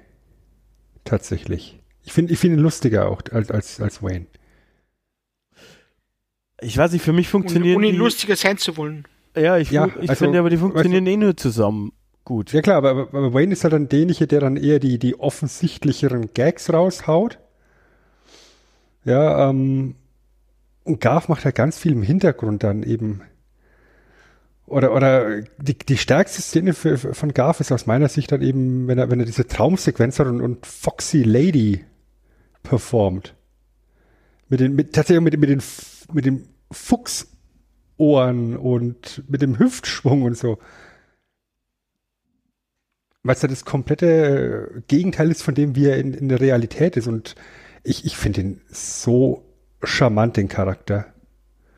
Ich meine, es sind beides liebenswerte Kerle. Auch, auch, auch Wayne mit, seinen, mit, seinen, mit seiner Eifersucht dann. Es sind ja liebenswerte Hänger. Alle beide. Ein Haufen Dullis, die halt, die halt, ja genau, liebenswerte Objekte. Äh, ein paar Dullis, die, die, die einfach Spaß haben möchten. Äh, ja, genau. mit denen man sich irgendwo identifizieren kann, denke ich, in, zu dem Zeitpunkt im Alter. Vermutlich vor allem, weil sie insofern auch da natürlich einen Nerv haben, weil da gerade äh, Metal dürfte dann noch Mainstream sein, oder? Also, das war doch. War vor Grunge noch. Das war die Zeit doch 92 so, wo plötzlich Metallica und alle, also so Metal Mainstream geworden ist, wenn ich mich nicht richtig, äh, wenn ich mich jetzt nicht vertue. Von daher hat das auch ganz gut gepasst, ja. Ähm, ja, gut. Äh, Jada, Jada, Jada, die sind halt dann da in diesem Café. Ah, was heißt Café? Donutladen? Nee, die sind schon in Disco. Achso, sie sind schon in Disco. Disco. Und wie gesagt, Wayne lernt ja dann eben Cassandra kennen und, und lässt sie von ihr zur, zur Party einladen. Ähm, genau. Und dann werden sie ja praktisch schon von Benjamin äh, kontaktiert, ne, Stefan? Du, du hast noch eine wichtige Szene dazwischen vergessen, oder mir alle.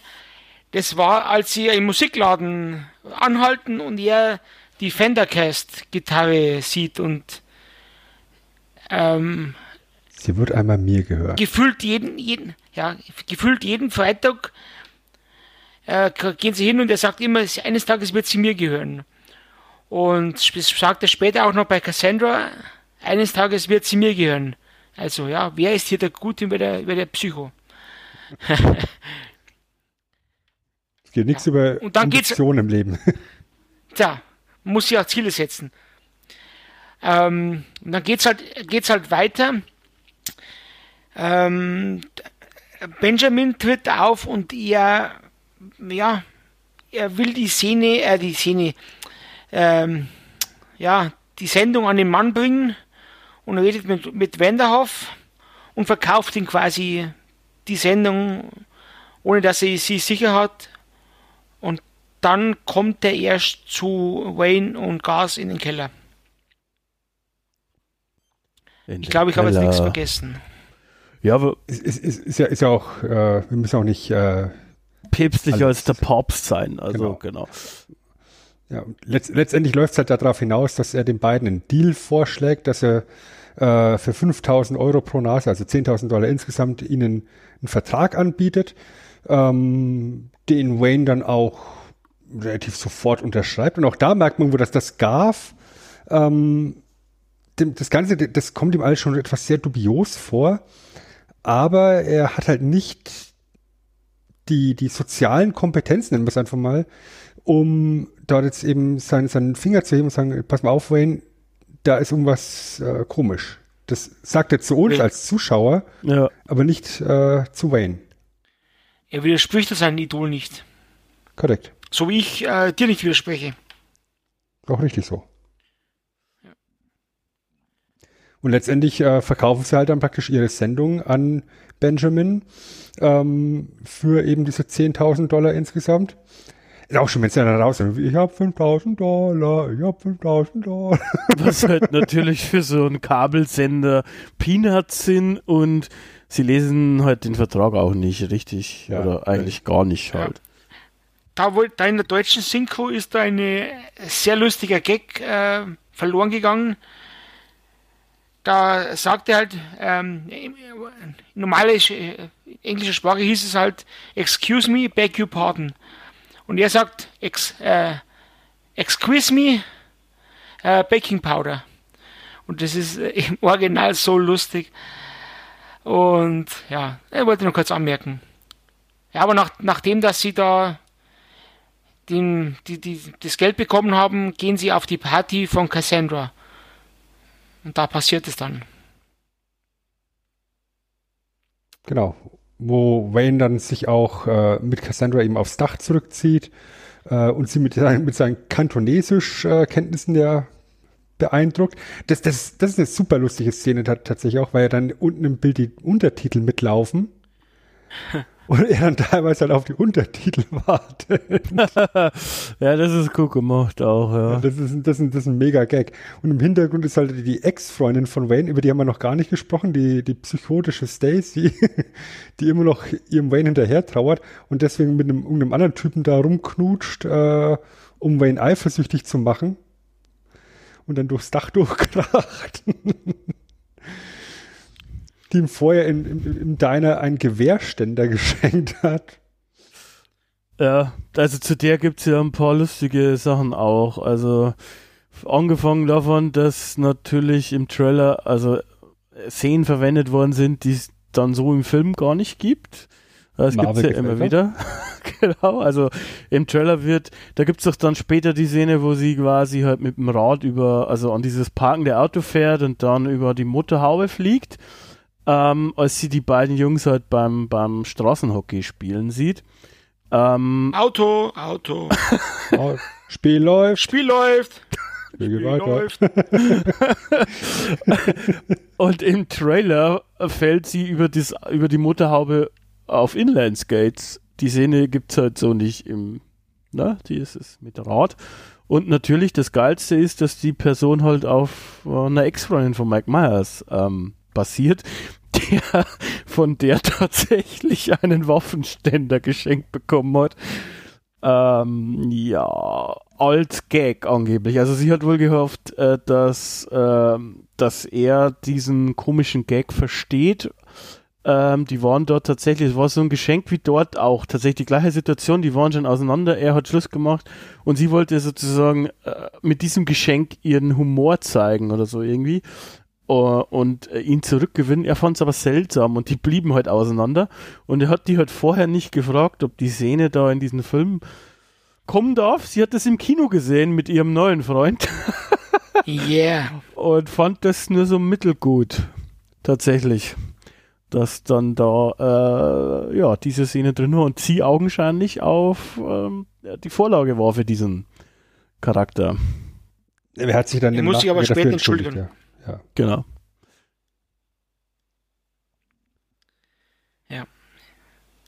Was, ist, was das Lustige bei der Szene ist, äh, in der, in der Vor auf dem Dach oben, äh, Tia Career musste ja Kantonesisch lernen, ähnlich wie Rob Lowe. Und Mike Myers hat einfach irgendwo irgendwie Wörter gesagt, hat da, ja, ja.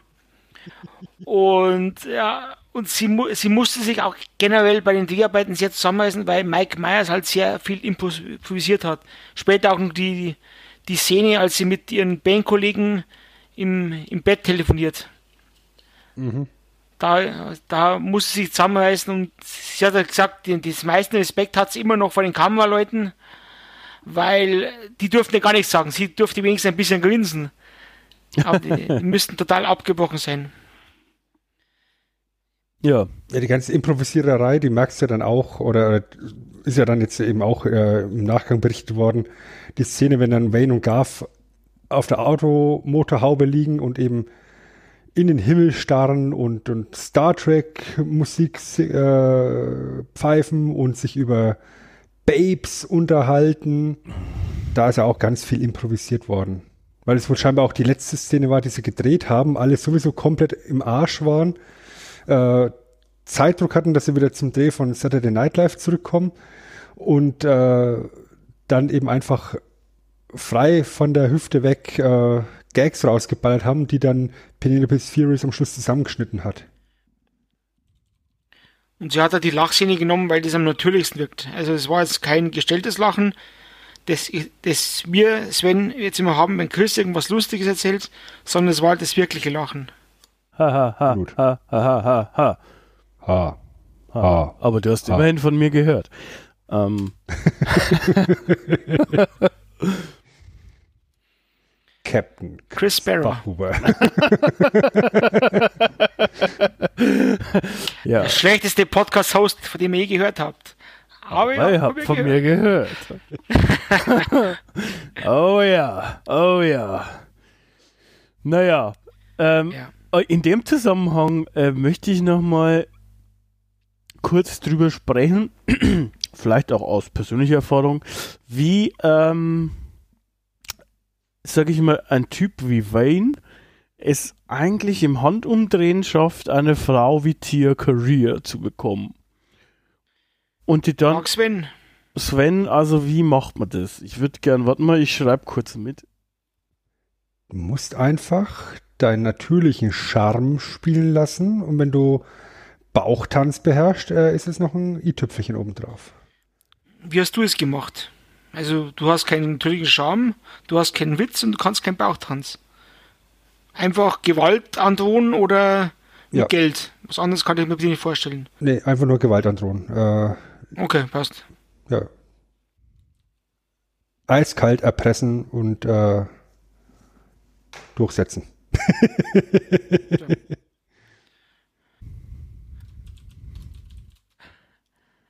Ja, wie geht's weiter? Sie, sie sind auf der Party dann. Dort lernt Cassandra auch äh, Benjamin kennen. Und er will sie auch gleich für eine Show verpflichten, in der sie Hintergrund die Band spielen soll. Und ja, so geht der nächste Kontakt. Und dann sind wir schon, glaube ich, in ziemlich den nächsten Szenen. Ähm, kommt dann das Hockeyspiel, soweit ich weiß. Ja, kommt, kommt da nicht das, das Musikgeschäft? wo, wo Wayne sich die Gitarre nach tatsächlich kauft? Ich habe es erst gestern gesehen, aber ich habe schon vergessen. Aber machen wir jetzt ein Musikgeschäft. Ja, also wie gesagt, das ist ein Musikgeschäft, die Gitarre, die Wayne eben über, über Wochen, Monate, Jahre immer angehimmelt hat, äh, kauft er sich. Auch da ein wunderschöner Gag, dass er, dass er das äh, Kann ich Ihnen helfen Riff spielt.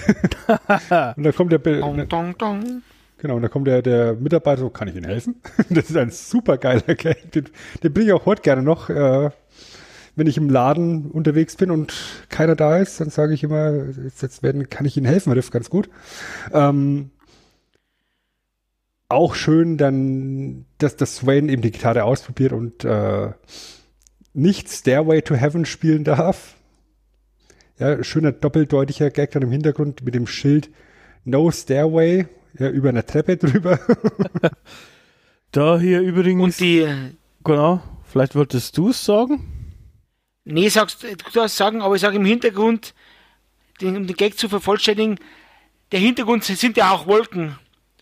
Ein Himmel und Wolken sind im Hintergrund und da geht die Treppe hoch. Deswegen. Aber du darfst es gerne mit dem Stairway to Heaven sagen. Naja, was ich sagen wollte, ist halt, dass ähm, wir halt natürlich kein Stairway hören und das hat man auch nur in der amerikanischen Kinoversion gehört. Also das ist die, die ersten äh, Riffs sozusagen. Äh, wegen lizenzrechtlichen Gründen. Ich sag mal so, New Japan und Noah gefällt das. Ähm, und dementsprechend hört man auch heutzutage, wenn man äh, sich den Film anschaut, äh, kein Stairway to Heaven, sondern irgendein generisches Lied. Tatsächlich. Ja, weil es auch, glaube ich, irgendwie so eine Regel gibt, wenn du mehr als fünf Töne anspielen würdest, wären Lizenzgebühren fällig.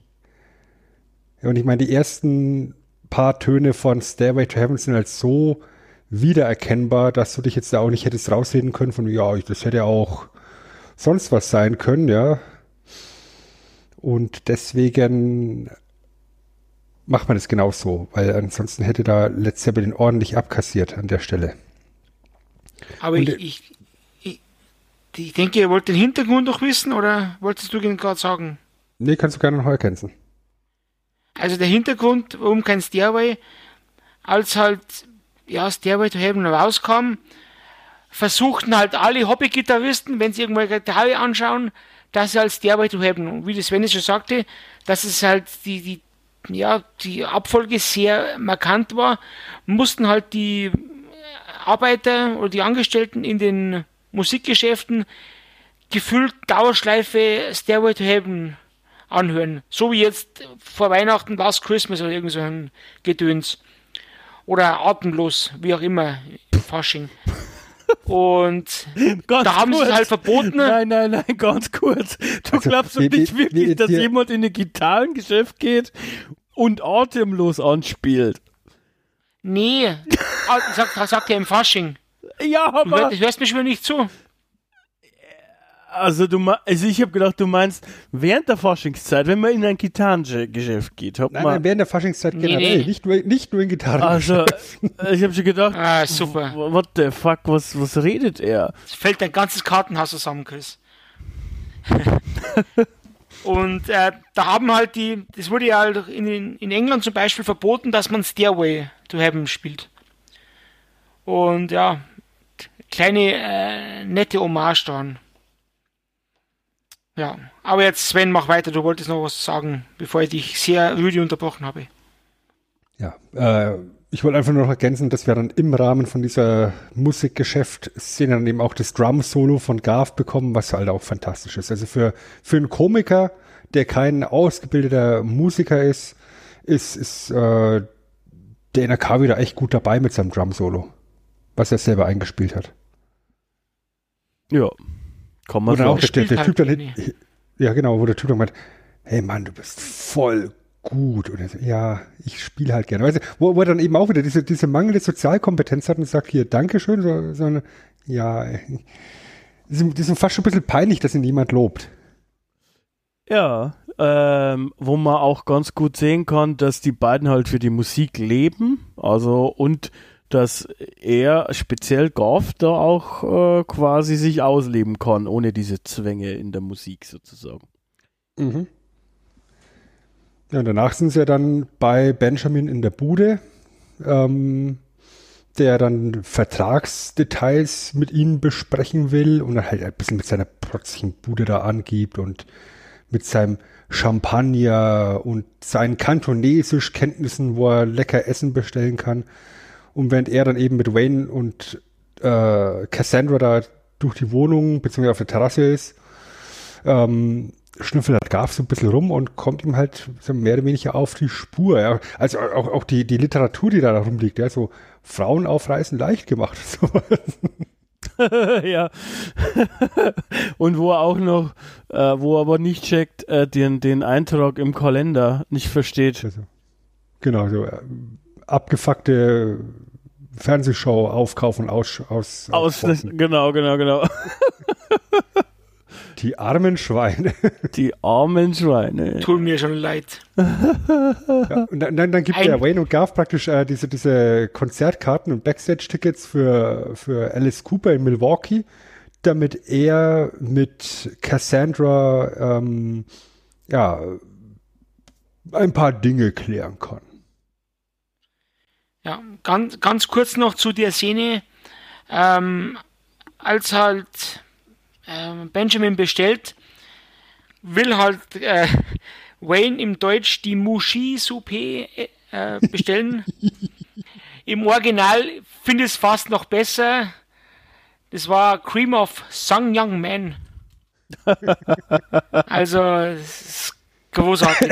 Und da haben sie, da haben sie im, da haben sie im Vornherein gesagt, ah, können wir es bringen? Ist das lustig? Ist das nicht ein bisschen zu drüber? Da sagte Rob Lowe, glaub mir, das, das, das, das knallt richtig, das zündet richtig.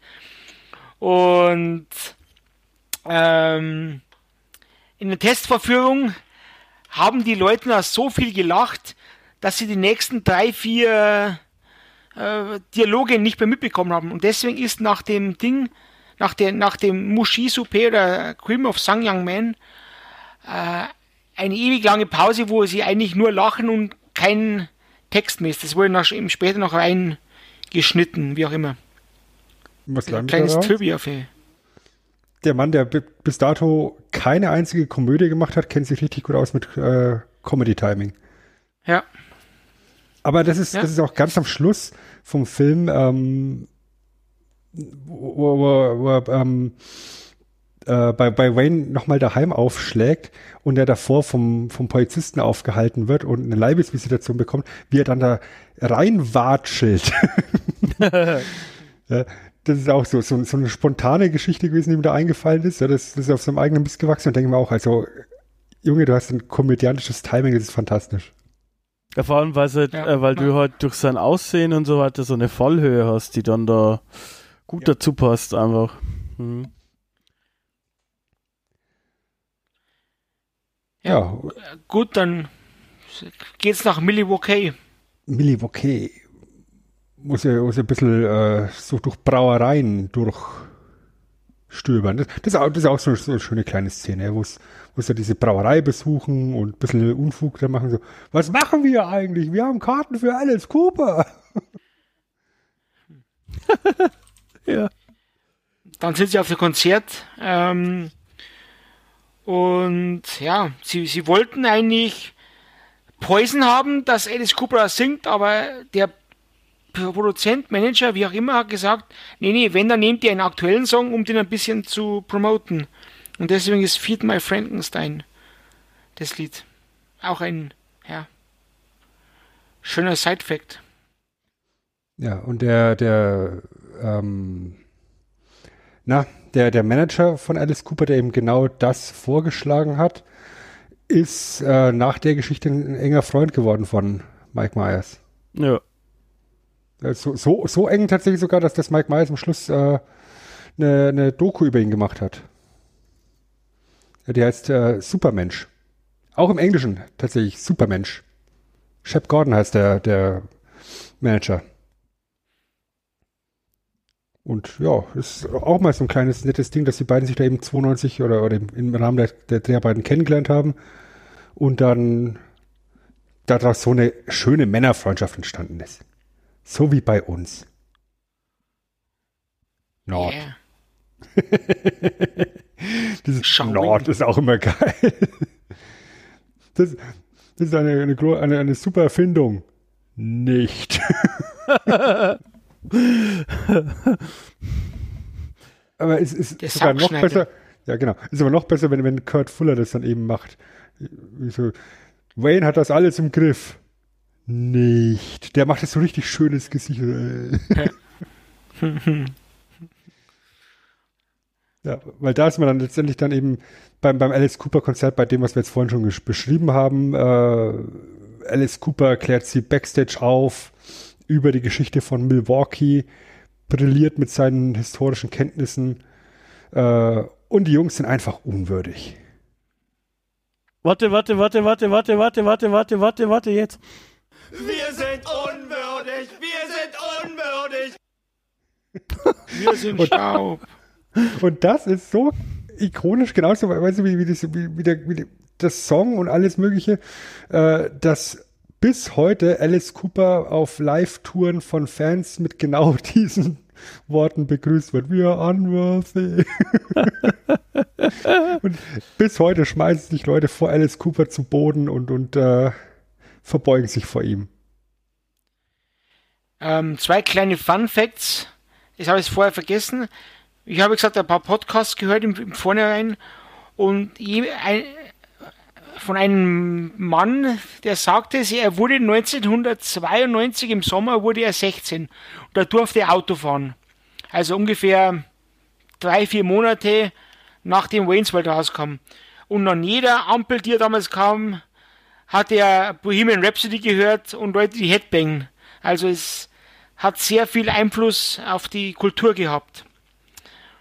Und der zweite Fun Fact, ähm, bevor sie zu Alice Cooper kommen, gehen sie ab Backstage und biegen versehentlich ganz falsch ab und kommen in, aus dem Hinterausgang raus und sehen da einen anderen ähm, ja, Security, der auch schon äh, leider viel zu früh verstorben ist, und zwar Chris Farley. Und der erklärt ihnen eine für den späteren Film sehr wichtige Handlung. Und ein kleiner Funfact zu Chris Farley.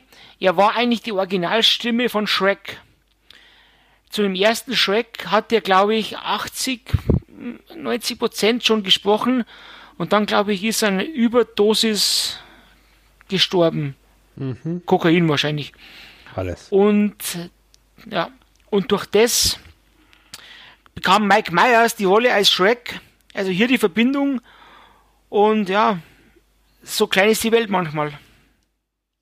Und hat an, anhand der Optik von Shrek, äh, der scheinbar in den ersten Designentwürfen tatsächlich noch ein bisschen Haare gehabt hat, wie, wie Chris Farley, schon, schon äh, gefragt. Sag mal, ihr habt die Rolle für Farley geschrieben, oder?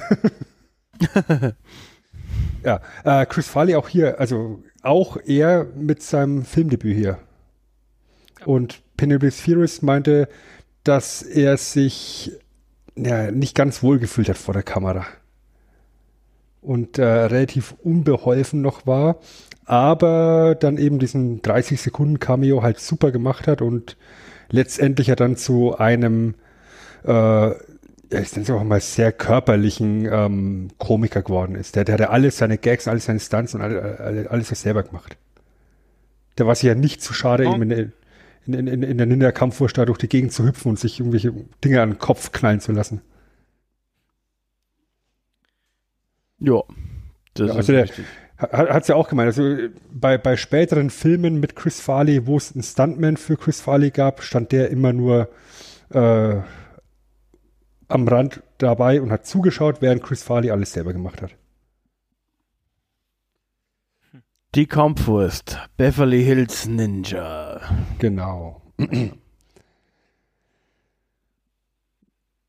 ja, ähm, Stefan, wo sind wir dann nach Milwaukee? Ähm, dann glaube ich, sind wir schon bei der ersten Sendung im neuen Studio. Ah. Es kommt halt ein, ja, ein Testscreening und da haben sie ein Bluescreen quasi und dann sagen die, hey, wir können jetzt in verschiedene Städte. Wir gehen nach New York, äh, ich kaufe mir eine Knarre und jetzt gehen wir in ein Broadway Musical. Wir gehen nach Texas, äh, Howdy Partner. Äh, let's go to Alamo im Original. Und dann das Beste und auch besonders futuristische Orte wie nach Delaware. Das mit Delaware mit das in Delaware im Original, Original Welcome to the, äh, ähm, jetzt, jetzt, well, let's go to Delaware und dann sagen, hey, I'm in Delaware, weil dann nichts geboten ist. Und ist großartig. Und nach dem Testscreening wird er darauf hingewiesen, dass äh, Noah Vanderhoff ja eine Interviews machen will während der Sendung. Und er das machen muss, weil er vertraglich dazu gesichert ist. Und dann sagt er, ja, äh, und, und jetzt, und jetzt so, so, so, bücken sich nicht für Sponsoren.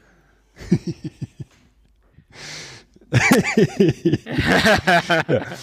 Und machen, machen in den, in den, ganzen Szenen dann Werbung für Pizza Hut und äh, Kopfschmerztabletten, Pepsi. Das Geilste ist dann immer auch Garf, der von Kopf bis Fuß in Reebok-Klamotten eingebückt, einge, eingekleidet ist. Man so, eingebückt ist. Eingebückt, eingekleidet ist und man so.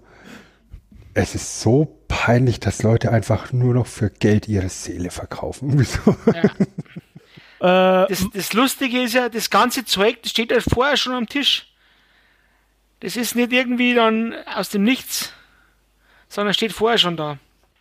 Äh, ich würde auch für Geld meine Seele verkaufen gerne. Also wenn du eine hättest. Ähm, gerne Kontakt aufnehmen. Einfach an chris abgestaubt-podcast.de. Also ich würde sagen, ab äh, 20 Cent aufwärts äh, können wir da irgendwas machen. Gut. Äh, parallel dazu haben wir dann eben auch, dass äh, Wayne überhaupt nicht einverstanden ist damit eigentlich und sich deswegen noch eben Notizen machen möchte auf seine Cue-Cards, die er verwenden soll. Er soll ja einfach nur noch ablesen. Ähm, was dann zum alten Kurt Angle Gag führt, äh, dass natürlich haufenweise Beleidigungen auf der Rückseite sind und er im Endeffekt den, den, den Sponsor beleidigt, nur Wenderhoff. Ja, This man has no penis. He blows loads. I have proof. und, und alle lachen sich kaputt ähm, und sind entsetzt im, im, im, Regieraum. Und die Frau von Vanderhoff, die auch mit dabei ist und, und, und sie das anguckt, die, die, die checkt's nicht.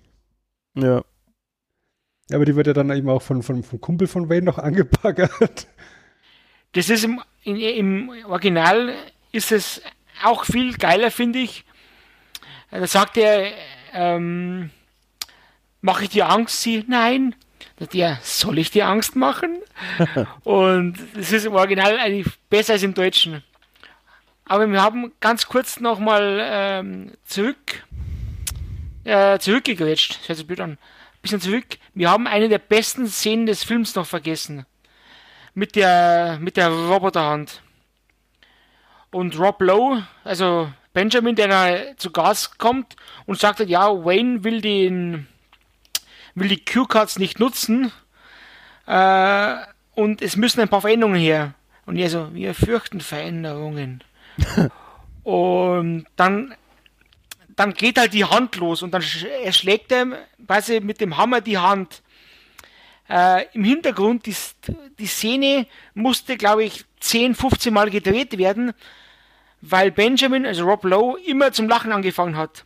Und wenn man genau hinschaut, er schaut gar nicht hin, er schaut nur einfach den Boden runter. Er sieht Gas gar nicht und sobald er ihn anschauen muss, ist die Szene sofort vorbei, dass er nicht zum Lachen anfängt. Und ich, das war für dich seine, in seiner Karriere die schlimmste Rolle, dass er sich hier konzentriert, äh, konzentrieren musste.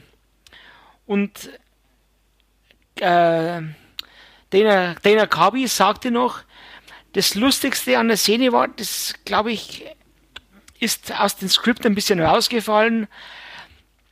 Er baute einen Roboter, also Gas baute einen Roboter, um Benjamin zu töten.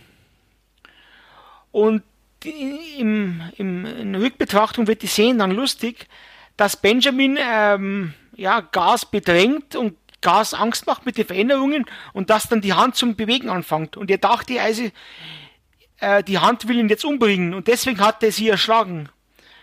Und im Endeffekt macht es wieder mehr Sinn und schade, dass irgendwie vom Schneidtisch gefallen ist. Das wusste er mhm. nicht, ne? Nee, habe ich so tatsächlich nicht zusammenbekommen. Ich habe ich hab jetzt noch eine These gelesen, ähm, die Roboterhand und mit, mit dem späteren Cameo von äh, Robert Patrick verbunden, der mit, mit dem Terminator, Aber so habe ich das noch nicht ja, gesehen. Das waren die zwei Referenzen auf Terminator. Ich baue mir einen Roboter, der andere Leute tötet und Robert Patrick. Ja. Aber dann kamen die Q-Cards. Und was nach den Q-Cards? Was passierte dann, Chris? ja, nach den Q-Cards ähm, kam halt im Prinzip dann eine Werbung. Äh, und dann wurde äh, Wayne von äh, hier Dings, Rob Lowe, nach oben zitiert, zu Benjamin halt, und äh, eigentlich gefeuert, also nicht eigentlich, er wird gefeuert. Äh, und noch während der Live-Sendung quasi entlassen. Genau. Und dann ist Garf alleine und, und äh, Sendung geht weiter. Und, und auch da wieder, er ist komplett überfordert mit der, mit der Situation und, und versucht irgendwie auf dem Sofa immer weiter von der Kamera wegzurutschen. Ist das nicht lustig? Nee. also, ja. Fühl deinen Schmerz, mein Freund. und, und das führt dann dazu, dass Wayne und Garth sich dann eben streiten weil Garth sich von Wayne in, im Stich gelassen gefühlt hat. Ja. Ähm, Wayne dann eben in einem Anfall von, von Eifersucht sich dann mit Cassandra streitet und, und äh, sie ihn rausschmeißt. Und er im Endeffekt dann dasteht und alles verloren hat. Ja? Von dem Typen, der ganz am Anfang der Sendung eben dieser, dieser lokal bekannte Typ war, steht auf einmal da und hat nichts mehr. Sein bester Freund ist weg, seine Freundin ist weg. Seine Sendung ist weg. Das ist wieder bei der Fallhöhe. Ja, es ist diese Heldenreise, ne? Aber die mhm. Filme oft haben, was ja auch, der Film versucht ja dann speziell auch mit dem Ende eigentlich so Meta-Gags zu machen, auch ein bisschen. Und ich denke, es geht dann hier los, er hat alles verloren, weil es geht auch schon ein bisschen schnell, dass plötzlich alle gegen ihn sind. Das muss man auch mal sagen. Äh, ich möchte jetzt das nicht, ähm, also ich meine, der Film ist äh, Klamauk und so, deshalb bla, aber grundsätzlich, wenn man sich ernsthaft überlegen würde, geht schon ein bisschen schnell auch. Einfach. Ich meine, der Film ist ja auch nicht lang, du hast auch nicht viel Zeit, ja. Das sind, das sind genau. 94 Minuten. Und du hast drei und, Enden, die da auch noch reingequetscht werden. Also genau, und letzt, letztendlich die Story ist ja mehr oder weniger äh, irrelevant, äh, weil es ja eigentlich nur eine Aneinanderreihung von Sketchen ist. Ja, es ist eine, eine, eine leichte, ein leichter roten, roter Faden mit der, mit der Story da, aber letztendlich ist es einfach nur eine Szene nach der anderen. Und genauso schnell wie, wie Waynes Welt zusammenbricht, genauso schnell versöhnt er sich ja dann im Endeffekt auch wieder mit Garth und, und sie versuchen, äh, das alles wieder, wieder ins Reine zu bekommen. Benjamin wegbekommen, Cassandra wieder her, Sendung wieder her wo, wo sie sich halt im Diner wieder versöhnen dann. Wo Garf da sitzt und den, den Donutmann absticht. Ja. Während im Hintergrund Ed O'Neill sitzt und äh, irgendwelche Gewaltfantasien. das ist eigentlich seine, seine zwei Szenen, die er hat. Einmal erklärt er, warum das unfair ist. Wenn man jemanden im, im Krieg tötet, ist es eine Heldentat. Und wenn man jemanden am Abend aus Lust einfach umbringt, dann ist es ein Mord. Und das zweite Mal ist, äh, wenn man jemanden im Winter ersticht, kommt Dampf aus den Wunden und die Indianer glaubten, dass äh, daraus die Seele entweicht. Also, ja, geile Wolle. ja, oder auch am Anfang, wo der, wo der, wo der dicke Typ da eben entlassen worden ist und, und eben zu, zu, zu, zu Manager, eben zu, gespielt von Ed O'Neill, sagt, weißt du, was ich gerne mit dem Typen machen würde? Und er, und er mal so, ja, ich kann es mir genau vorstellen. Du möchtest ihm sein Herz rausreißen möchtest ihm vor seine hässliche Visage halten, damit er es noch einmal sieht, bevor er seinen letzten Hauch ausatmet. Und der, der Typ mal so, eigentlich wollte ich bei der Gewerkschaft Beschwerde einlegen. ja, ja, der Typ ist Deutscher wahrscheinlich. wahrscheinlich. Ich werde mich beschweren. Ja. Naja, also im Grunde machen sie dann äh, den, den geilen Plan, äh, sozusagen Frankie Sharp via Fernseher zu erreichen in seiner Limousine. Weil sie wissen ja, er fährt da jetzt quasi durchs Sendegebiet demnächst. Und äh, sie hacken dann den Satelliten aber warte mal, wo, woher wissen Sie das denn? Was? Das also Sie wissen, dass das äh, Frankie Sharp, Mr. Big, ja, dem, dem wir eben ja. in Milwaukee die, die, Limousine eben gesehen haben, dass der äh, unterwegs ist in verschiedenen Städten, aber woher wissen Sie denn, dass er an, an dem Tag dort ist? Weil das hat äh, Chris Farley nicht gesagt. Ja, das kann man, äh, also das kannst du deutlich ausrechnen, ne? Weil also der Farley hat ja gesagt, äh, also ich. Nächsten Tag nach Ding, dann genau. nach Chicago und dann runter nach Denver, oder? Nee, Colorado. Ja. ja aber was wäre jetzt, wenn er, wenn er irgendwo. Äh, Detroit, Detroit. Wenn da noch ein, ein, Aufenthalt dabei gewesen wäre irgendwo? Ja. Naja, gut, also ich meine, welche, auch, ich bin Deutscher. Welche Uhrzeit das ich ist. Ich möchte mich beschweren. Du musst ja auch. Die ist da auch nicht ja. ja. Dir ist ja auch nicht aufgefallen, dass der den Donutmann mit, äh, mit blauen Hockeysteckern ersticht und dann zum Schluss nur rosa Hockeystecker in den Donutmann stecken. Also. Dir ist auch nicht aufgefallen, dass genau mal ruhig. ist. genau. ich bin farbenblind. Und jetzt fühlst du dich gut. Ja. Ja. Ja. Mein Kamm ist gerade geschwollen. Nicht nur mein Kamm. Mhm. Natascha, mhm. gefällt Du hast einen Kamm? Ja. Ja. Tatsächlich, ja, habe ich, hab ich heute auch erst wieder rausgesucht. Ähm, In der Wickenhaar kam.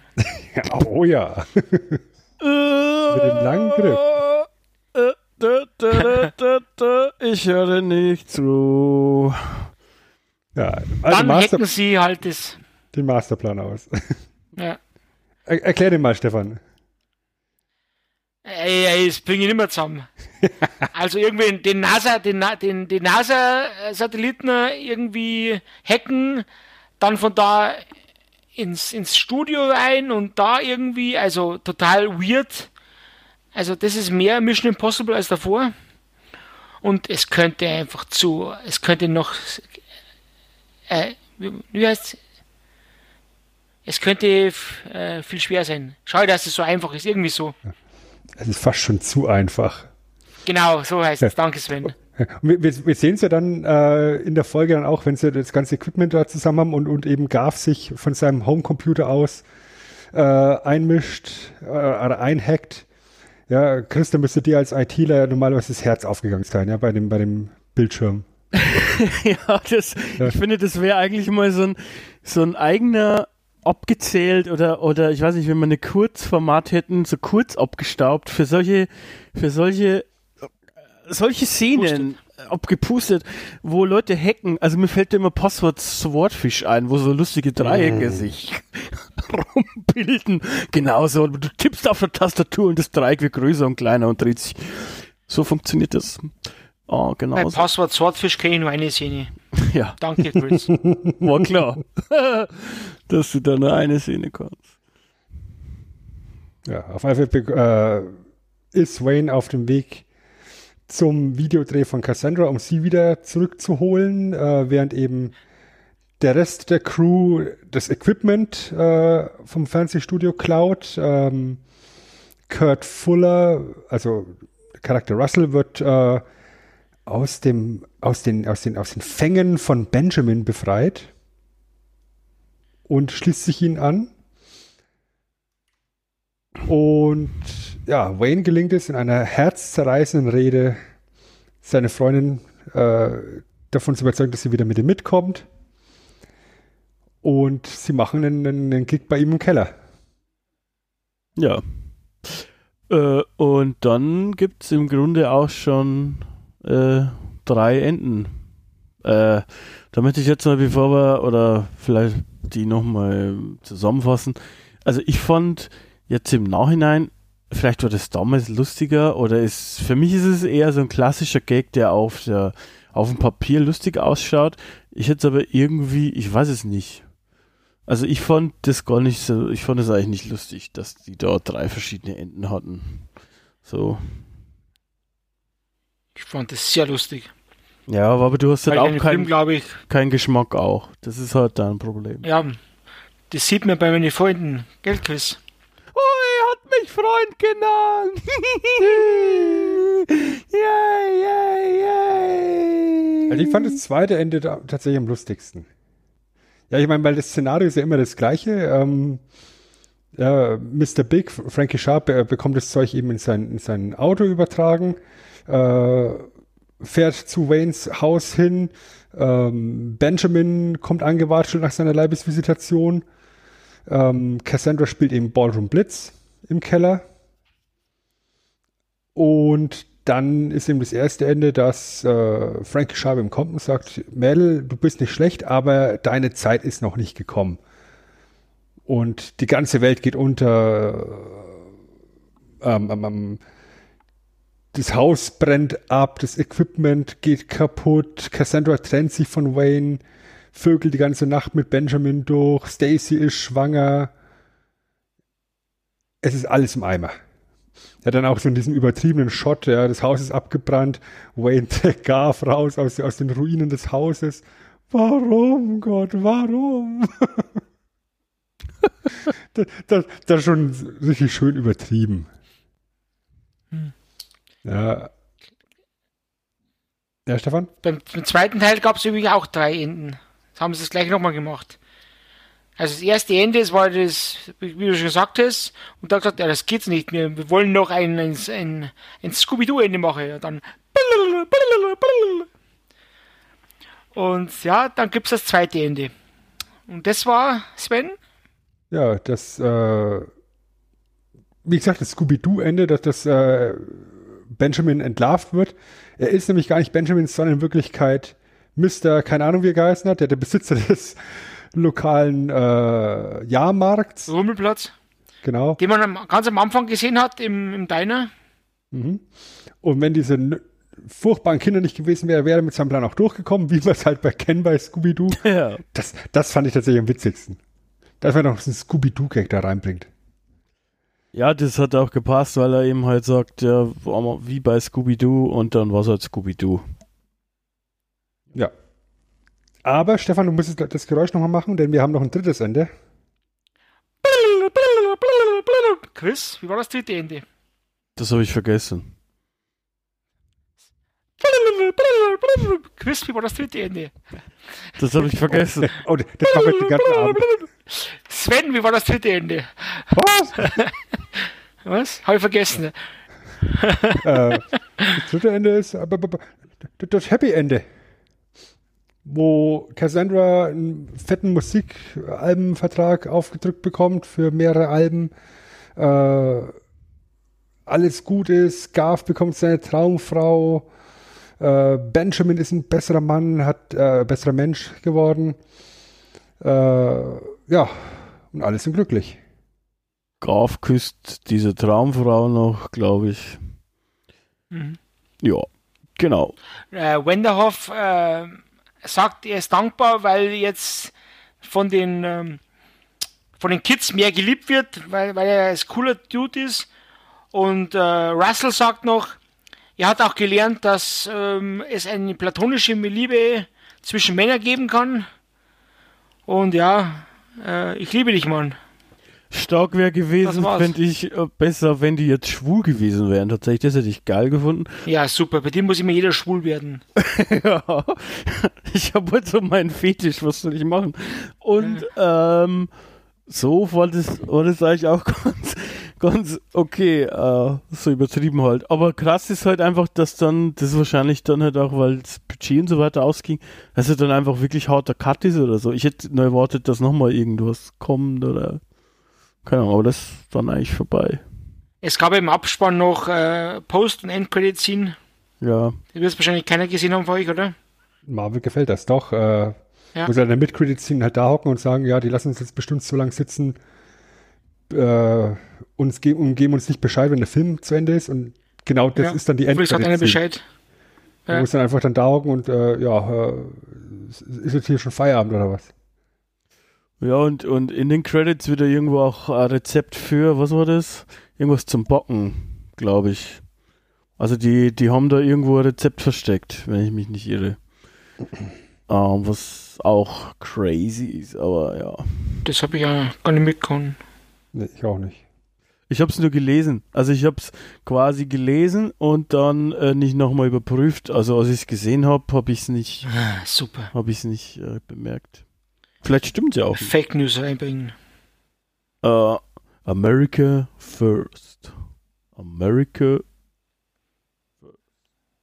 Forever. Yes, ja, jetzt sind wir durch, oder? Ja, also, danke für Ihr Ohr, danke für Ihre Zeit. Okay, kein Wenker, Wenker. Ähm, naja. so, jetzt kommen wir zum Fazit. Und äh, die Moral von der Geschichte? Naja, also ich kann es empfehlen. Äh, grundsätzlich kann man den Film immer noch ganz gut gucken. Das ist ja auch bei vielen Filmen um, oder bei manchen Filmen nicht mehr so, die wir hier besprechen, aber ich finde, ich hatte, ich hatte sehr viel Spaß mit dem Film. Ich fand die Musik cool. Äh, die Länge ist halt auch geil. Also gerade heutzutage sind ja alle Filme immer drei Stunden. Äh, da sind eineinhalb Stunden halt auch dazwischen drin mal echt äh, cool. Ähm, die Charaktere sind liebenswert. Äh, ja, ein paar Sachen sind vielleicht schlechter gealtert, aber gut, das weißt du ja, wenn du dann so, so, so Dinge guckst. Ähm, zum Anschauen selber her, es gibt, ähm, ja, ist in keinem, beim keinem Streamingdienst in der Flatrate drin. Man kann den halt sich ausleihen für 4 Euro oder so bei Amazon Prime zum Beispiel.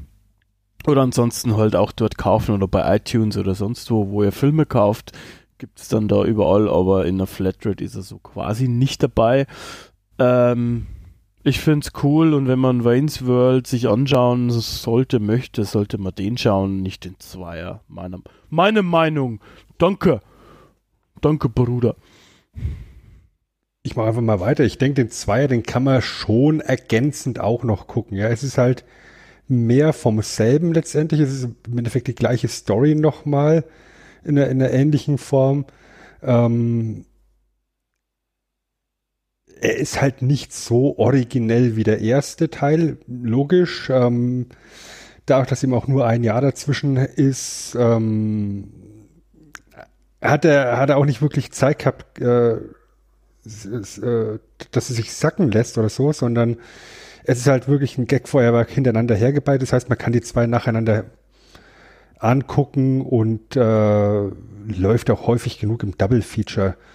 Ähm, wenn man jetzt wirklich hergeht und sagt, nur einen davon will ich sehen, dann ist natürlich der erste die Wahl mit seinen ikonischen Szenen. Ich denke, der ist äh, tatsächlich relativ gut gealtert. Ähm,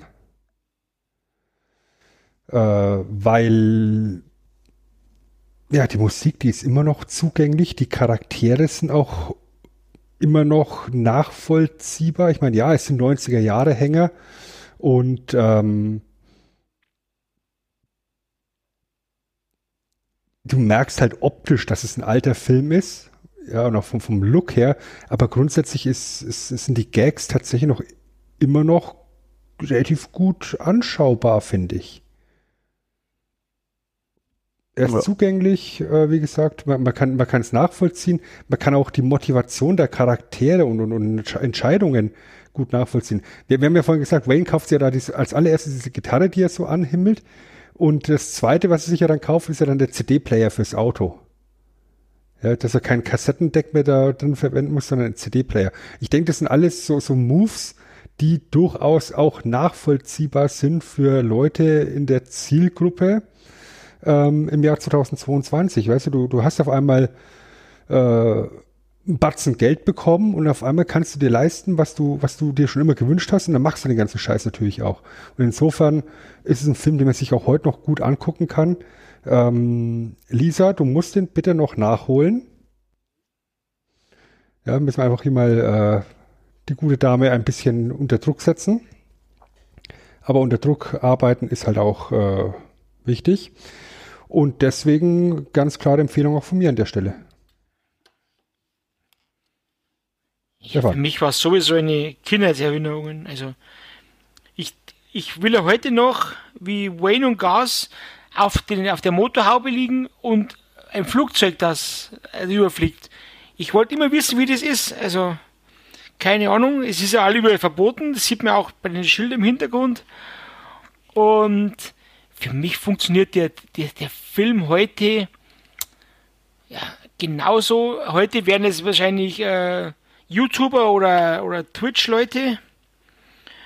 Und ja, absolut sehenswert. Und Bohemian Rhapsody kennt jeder aus dem Film. Und die Headbang-Szene kennt jeder. Und ja, einer der, einer der ja, besten Filme, finde ich, ja, meiner, meiner, meiner Kindheit, meiner Jugendzeit. Jugendzeit und Kinderheit, wie man so schön sagt. Und mehr habe ich schon immer. Ja, dann würde ich wieder übernehmen und euch sagen wollen, dass wir in zwei Wochen ein Abgetaucht mal wieder rausbringen möchten.